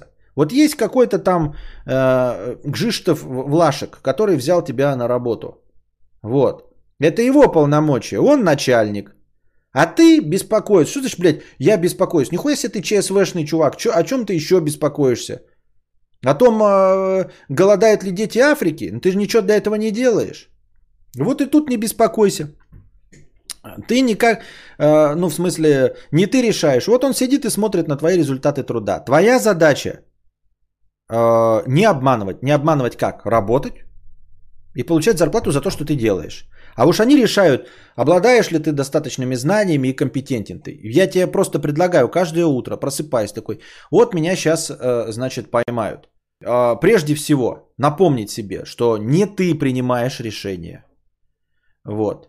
Каким бы ты великим обманщиком не был, решение принимаешь не ты. И беспокоиться бессмысленно, потому что от тебя это не зависит. То есть мы не смотрим вообще на вариант, обманщик ты или нет. Мы просто адекватно оцениваем. Не тебе решать, поэтому нехуя тебе беспокоиться. Нехуя тебе беспокоиться. Вот как едет танк Армата. Нехуя тебе беспокоиться. Есть Владимир Владимирович, он беспокоится о том, как едет танк Армата. А ты никто. И поэтому сиди себе, блядь, и не беспокойся, что танк Армата, блядь, у него там не хватает лошадиных сил или еще что-нибудь в этом роде. У Константина Кадавра, блядь, не едет полоседан, блядь. Ты никто, чтобы беспокоиться, как едет у, Константина полоседан. Есть для этого Константин. Есть Гжиштов э, Мздепляшниц, который взял тебя на работу. Ты никто, чтобы беспокоиться о том, что он проебался и платит деньги мошеннику, который совершенно некомпетентен э, в профессии, в э, должности, которую занимает. Вот. Занимайся своей задачей. Даже если твоя задача обмануть его, значит занимайся, блядь, задачей обмануть его, втереть всем очки и заставить всех поверить в то, что ты хороший программист. Определись, на какой ты стороне. Вот, ты на стороне себя. Все. Поэтому не занимайся херней. Это я просто пытаюсь тебе а, объяснить, как должен работать твой мозг каждое утро. Ты утром просыпаешься.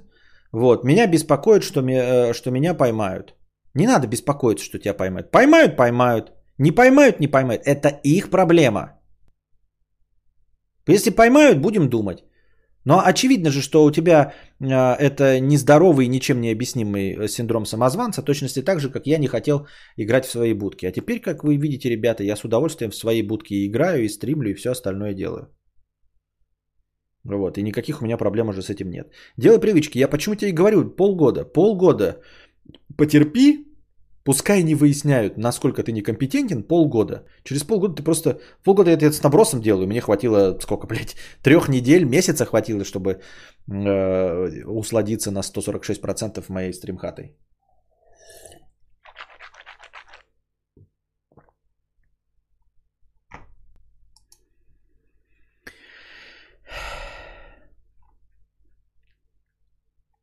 Жора Углерода 300 рублей. Если что, там исправление на телефоне про грамматику съела. Засыпа, засыпаю лень поправлять.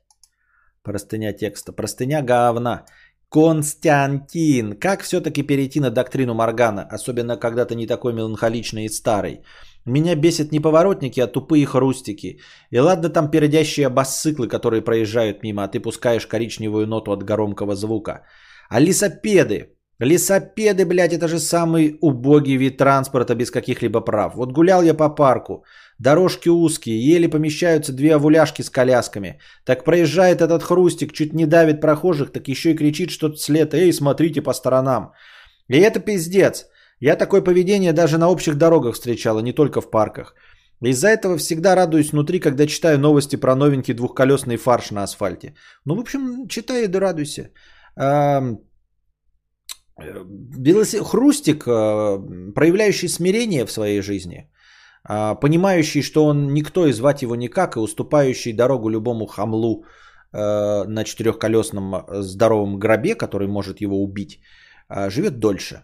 А вот такой наглый хрустик, который говорит, что «Эй, смотрите по сторонам», вот он говорит это пешеходам «смотрите по сторонам», он также считает, что на дороге кто-то должен смотреть по сторонам.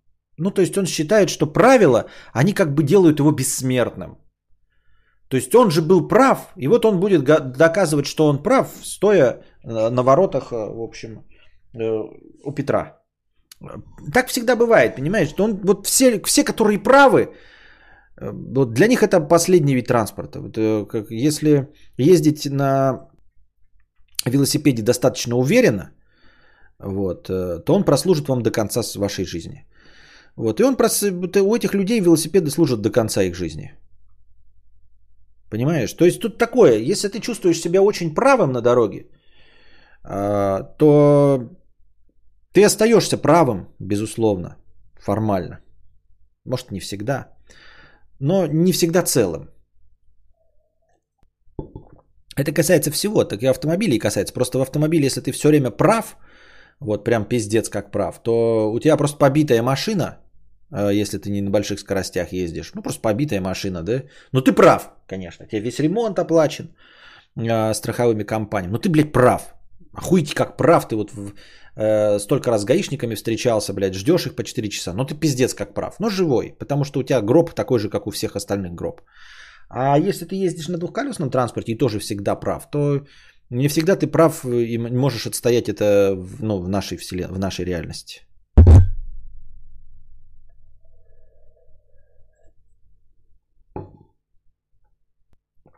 Взгляд со стороны. Куча видео на ютубе, где велосипедисты специально не сбавляют скорость на велодорожках, когда по этим дорожкам идут пешеходы и мамы с колясками, когда в метре пешеходная сторона.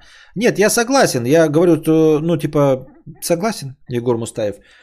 Я тоже вижу там пешеходные дорожки и стараюсь их избегать, и Кости говорю отходить. Но когда ты идешь по тротуару едет, блядь, э, черт по, на велосипеде, хотя у него есть пешеходная дорожка, вот она пешеходная дорожка, но он есть по тротуару, то как бы я не, не отхожу в сторону. Я вообще ну, гуляю с Костей так, чтобы его от, от, закрывать от э, помех. То есть, э, ну типа, если я вижу едет велосипед, я встаю за э, Костей, чтобы его не видно было, меня, я его закрывал. Но и в случае чего я толкну велосипед, мне похуй вообще совершенно. Но я бы его толкнул не, не, в, не, не от Кости, я бы его от собаки толкнул, которую не очень люблю. Вот. Проблема в том, что везде бывают говноеды. Вот. А, но мне удивительно, как э, говноеды, э, заведомо находящиеся в самой легкой броне, ведут себя при этом э, так же нагло, как говноеды, блядь, в многотонных железных гробах. Вот о чем проблема. То есть говноеды все, вот на дороге вообще все абсолютно говноеды. Но мне кажется, что вот если ты говноед, вот все остальные танки, блядь, в огромной броне, а ты ебаный, блядь, в бронеливчике, ну не выебывайся. Либо, блядь, пересаживайся в нормальную броню, либо не выебывайся. Ну, если выебываешься, то, в общем, в любом случае все говноеды, понимаешь? То есть, э, невиноватых на дороге не бывает. Вот я к чему. Невиноватых на дороге не бывает, поэтому в твоих руках как-то избегать всего. Ты можешь менее избегать, если ты ездишь в максимально безопасном джипе. Вот, э, там осудят тебя, не осудят, тут уже пятое, десятое.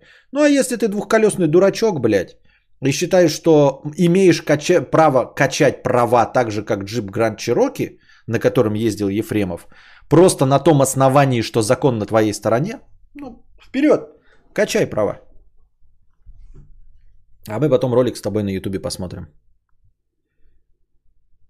Это ни, ни от чего никого не спасает, просто я говорю, ну, ну как-то в реальности надо э, жить.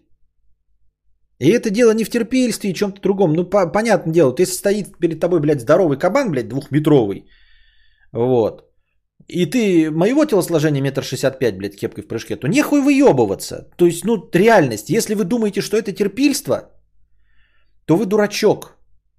Потому что вся наша жизнь из этого состоит. Если вы думаете, что нужно, блядь, э, если на тебя наехал двухметровый амбал, блядь, отстаивать свою позицию. Если ты едешь на велосипедике, то нужно обязательно бодаться и подрезать джип. Вот, если ты думаешь, что ты повздорил э, с э, власть придержащим, нужно отстаивать свою позицию, ну ты дурак. Ну, ты, может тебе достаточно долго вести. Может даже иногда не вести, ты будешь проигрывать и постоянно пытаться вступать в эти драки, лишь бы не, бить, не быть терпилой. Ну, будьте здрасте, я тут при чем? Кто вам мешает не быть терпилой? Я про то, что реальный мир современ, ну, настоящий, он не про терпило, не терпило. Он про то, э, про то, чем ты, как, какими ресурсами ты обладаешь изначально. И все. Итак, во многих ситуациях э, девушка и некоторые знакомые говорят, что я toxic. Может, пора к психологам? Ну, может, пора к психологам. Но стоит ли идти с такой проблемой? Да и является ли проблемой ненависть ко всем раздражителям и желанием кровного, кровавого поноса? Является проблемой, потому что это стресс. Э, э, это управление гневом. Ну, ты гневаешься. Вот, это съедает твои нервы. А депрессия – это гнев, направленный внутрь себя – это я высмотрел в клане Сопрано. Будьте здрасте, не книжки же мне читать. Так что в любом случае ничего хорошего в этом нет. Э, в проявлении гнева, направленного на себя или вовне. Это все равно нехорошо, потому что тратятся твои нервы. Э, помогут ли тебе психологи? В идеале должны помочь. Но, как мы знаем, найти хорошего психолога, хуй бы будьте здрасте. Есть ли у нас такая специальная услуга борьба с гневом, я не знаю.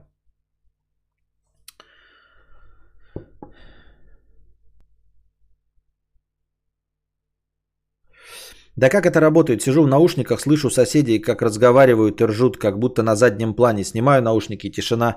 Это оно усиливает. Типа, это что-то такое, да, усиливает. У меня, говорю, сейчас здесь дождь, пиздец. Тут такой грохот, ебать, когда дождь идет э, в, будке. Грохот, пиздец, как будто у меня ураганище на улице. Я открываю окошко и не слышу, что творится за окном из-за того, что творится внутри. Я выхожу, дождик на улице.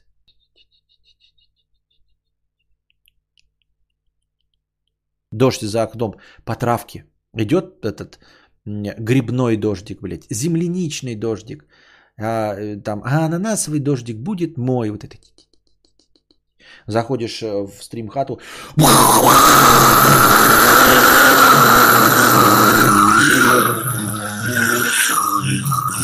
Выходишь на улицу.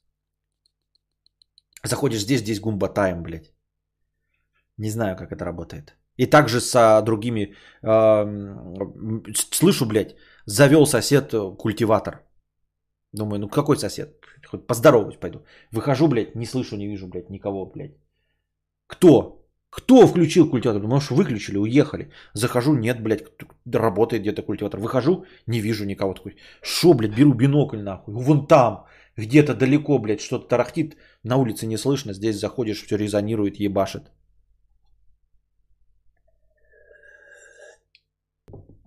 И еще риторический вопрос.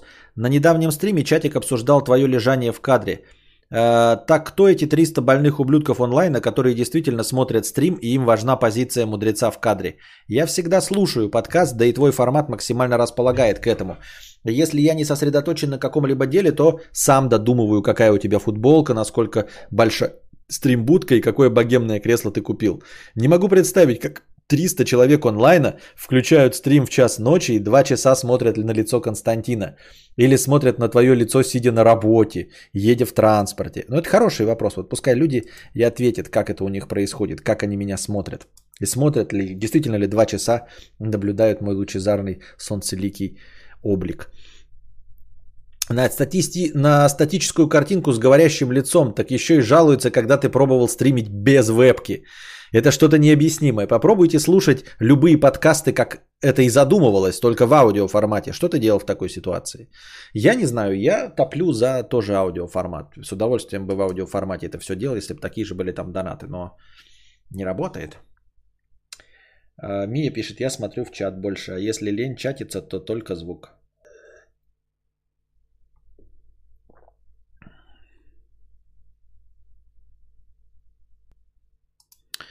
Мад Мандарин 500 рублей. Нашел эту штуку для чистки ушей с камерой. В натуре есть такая штука для чистки ушей с камерой. И в натуре стоит всего ничего. Пиздец. Но зачем смотреть на то, как ты чистишь ухо с камерой? Сейчас кину вам в чат эту ссылочку, если вдруг кому-то интересно.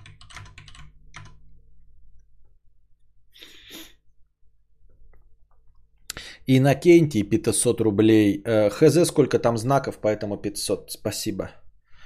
5 копеек 50 рублей, спасибо. Супер царь 333 рубля. Блять, кажется, забыл ссылку вставить в прошлый донат на 500. Да, забыл.